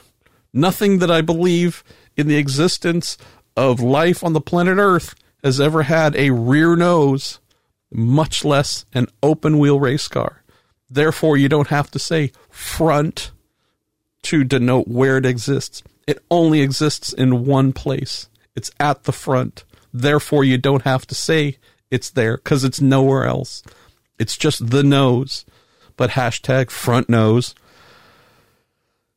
The front splitter one. The rear diffuser is another one. There's only one diffuser. It's at the rear. Don't have to say rear diffuser. The engine cover, I think that's another one. Again, I'm just kind of spewing out the things that drive me mad. And now you all know how to drive me mad if you didn't already taking off the front engine cover, taking off the rear engine cover. Again, unless it's got two engines in it and they're at different ends of the car, we don't, we get it. It's the engine cover. Anyways, it's just kind of a trap that some folks fall into. And it's funny. And I even love the fact that at times, not often, uh, I'd be lying if I said it, it was a frequent thing, but I have had at times pretty funny where, you know, I'm doing a little bit of broadcast stuff on TV, certainly doing radio and a lot of other stuff over the years. I do love when I get notes from whomever afterwards, like, man, I caught myself as I was starting to say front nose and I couldn't stop it. And the first thing was, you. I thought of you and how you were going to be yelling at the TV, going, damn it, Brian Till or whomever else, you know better than that. So I love the fact that at least I've kind of my displeasure for these kind of silly redundancies or silly calling outs of things where you just you don't have to. It's the nose, it's the engine cover, it's the diffuser, it's the splitter. There's not two of them on the car. They're only in one place. It kind of falls into the me personally thing. It's saying the same thing twice anyways, so sorry, little soapbox moment here, Rob. I love it. I love the idea. I don't think it would sell much of all at all. Uh, it'd be easier for me to just take a 20 out of my own pocket and give it back to myself in terms of proceeds.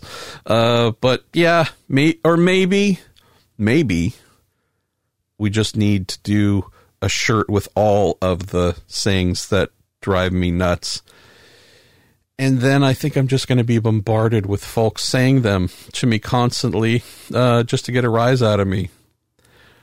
Which honestly, that's one of the things I love about life is getting rises out of people. So folk getting a rise out of me through a T-shirt, maybe that's the way to go. I think you're onto something here. All right, our final question goes to Michael Mueller. I'd mentioned a while ago that we had two display panel questions. Says MP, I know some fans are disappointed that the IndyCar number panels aren't working as advertised. When you look at the renderings of the new Aeroscreen design, the mounting points on the roll hoop are in the exact spot that the number panels currently are mounted, since the panels can't go on the roll hoop once the Aeroscreen is mandated. I don't see why IndyCar would spend any more money trying to fix a system they won't be able to use next year anyway. So, great question. Great question to close with. Of the many things I love about my weekly IndyCar show, it's that while I tend to think I think of a lot of the things that I should be and that I'm a smart person, I love the fact that no, man, I'm reminded every week there's some really awesome angles and considerations that just fly over my head. This being one of them, Michael. So thank you. It never occurred to me I, I didn't catch it, didn't think of it. Who knows why? But interesting one. Yet again, yet another question. So now we need to figure out how we might extract an injured driver or possibly someone like Robert, who, if he were able to race with hand controls while still working to regain the use of his legs, how we would get him out of the car in a timely fashion with a restrict with restricted access points to the cockpit I now need to start inquiring about, hey, number panels. Uh, so how, where, when? Uh, what do you think? I don't know. I would say this is not meant to be a rant. I'll keep this super brief because I need to go and do other things. This would be a prime opportunity for IndyCar to do one thing they have not done. Period. I have been pushing for it. I have mentioned this to IndyCar's leadership uh, the last two administrations, at least, if not three. IndyCar needs to open up its mindset about electronics. The current contract with Cosworth, which provides dashes, data systems, you name it, it's great. They worked on it from a cost standpoint. What package can we come up with that is going to cost the least amount that we can make spec and that's going to help teams in theory from a budgetary standpoint. Got it. That needs to go away with the next chassis. Needs to be abandoned altogether. Not because I want to see costs go way up for teams, but what I want to see is opportunity. And the opportunity for, might have heard me say this before, for Andretti Autosport to reach out to Amazon, the ability for Carlin Racing to reach out to IBM, uh, companies that play with tech. You know, I realize we're talking Amazon, maybe, and I know they're not like a phone manufacturer, but whether it's a Kindle, they have their computing system uh, services and such. They're becoming much more of a tech company than just you can buy toilet paper and get it shipped overnight in a cardboard box. Hey, go explore the relationships. Head here to Silicon Valley and talk to a dozen different companies about electronics, data, and general information presentation, sponsorships, alliances, something. Open up that door, IndyCar, and open it up now. Biggest problem being faced in IndyCar and has been for a couple of years finances. Teams do not have enough money. Period. There's not enough coming in through sponsorship on an average. There's some teams better off than others. I get that. But as a whole, there's not enough money coming in to teams to be really confident that they can be in business for many, many, many years to come. We've also had a dwindling of funded drivers bringing budgets. Dad's super zillionaire gives me $5 million a year to hand to an IndyCar team so I can drive it. That's coming down. Maybe I'll be writing about this, I don't know, weeks, whatever, sometime soon. We've had a dynamic this year that we've seen where there are more drivers capable of doing partial seasons than, boy, I can really remember. And it's only going to increase as I'm talking to young drivers wanting to come in from the road to Indy and whatnot. Even Ryan Norman in his interview had mentioned, yeah, you know, um, I'm hoping to do partial schedule. This is a kid who's actually carried among the best sponsorship branding of anyone in Indy Lights. We're just seeing fewer people with money to bring into the series to drive and sponsors while we're seeing some more new names coming in there's n- almost nobody that's saying, I'm totally comfortable, totally flush. I'm good. Don't need any more. Not at all.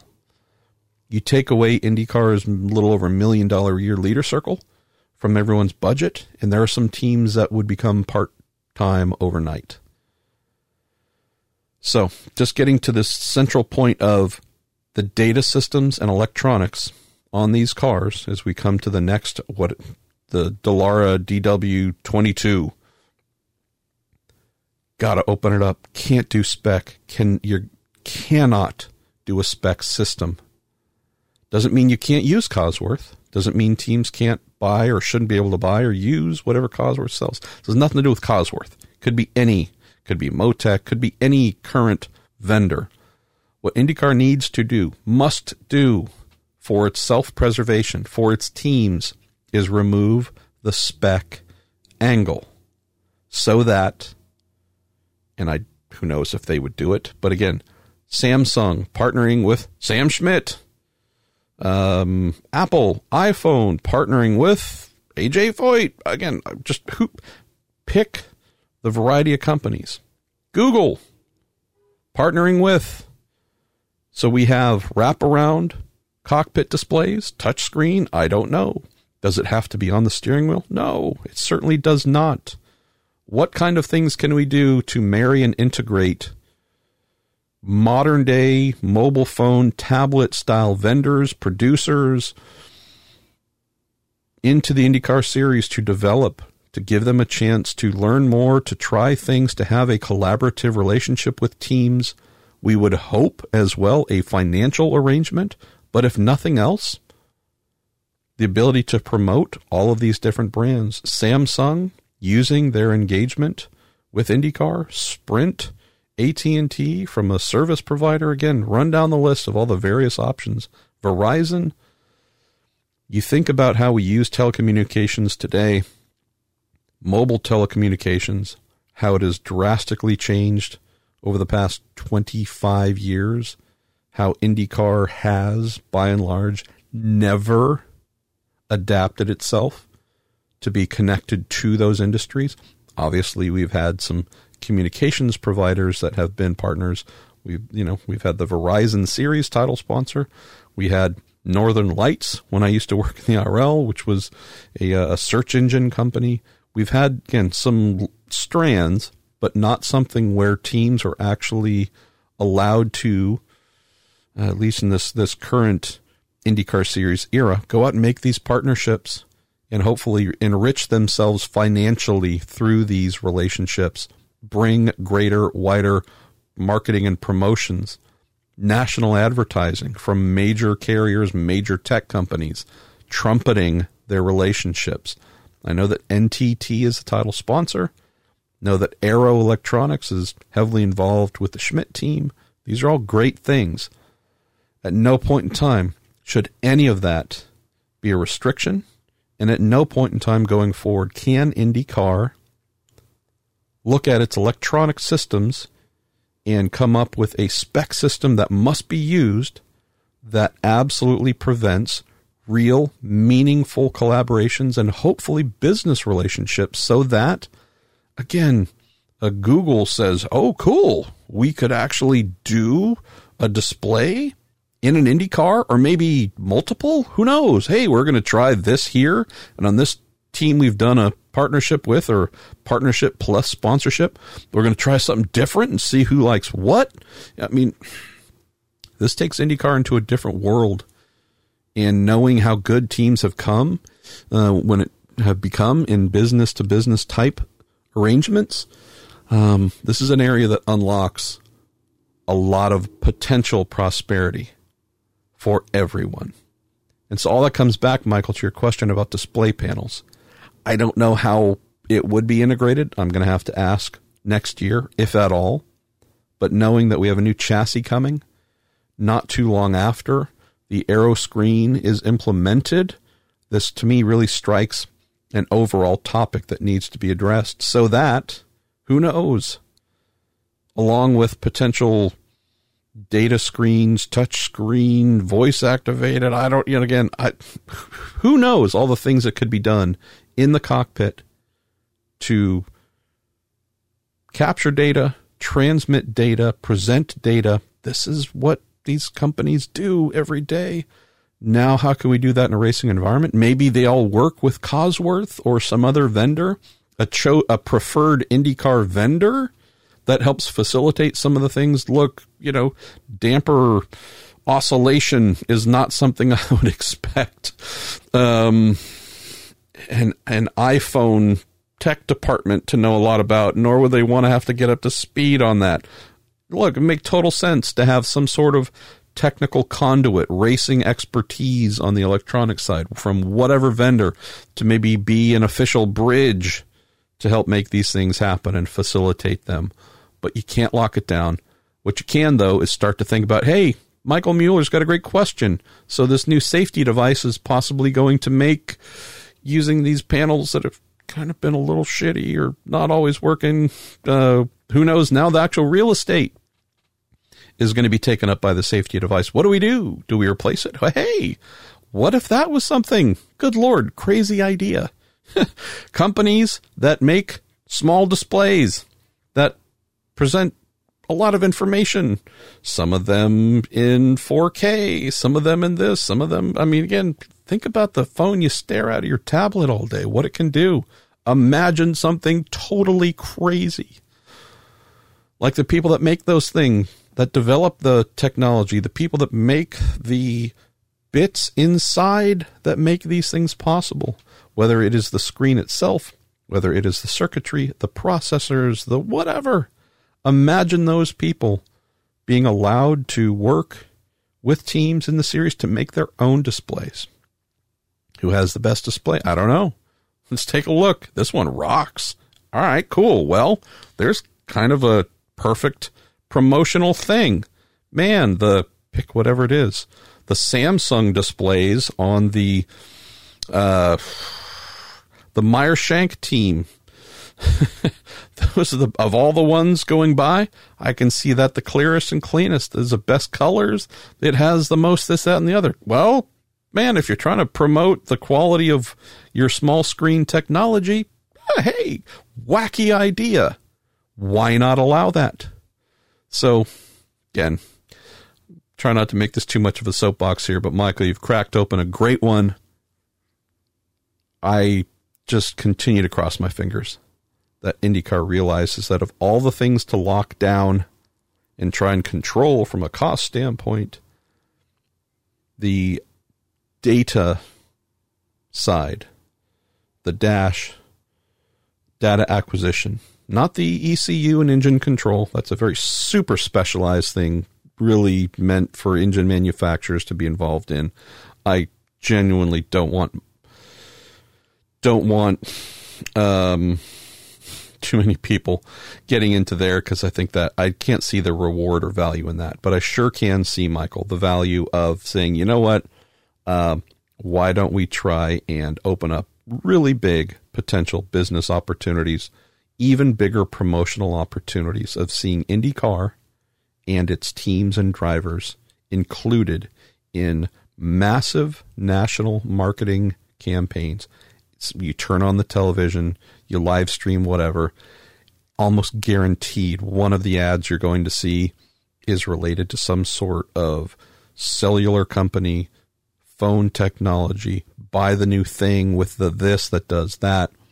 Um, anybody at IndyCar who believes this isn't a crucial adjustment to make uh, I think they might have a hard time justifying their salary or existence going forward because I've been railing on this for a while. I'm not claiming that I have any kind of this is the thing that's going to save IndyCar. No.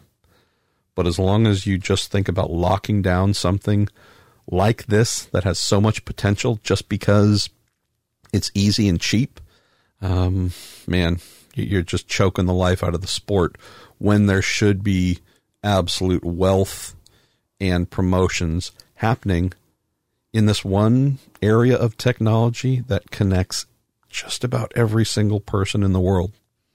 All right, I'm done. You guys have sent in five pages of questions. Thank you. It takes a long time to get through them. And like I said, uh, if it's just real simple stuff, hey, what car number is Karen going to be using this week?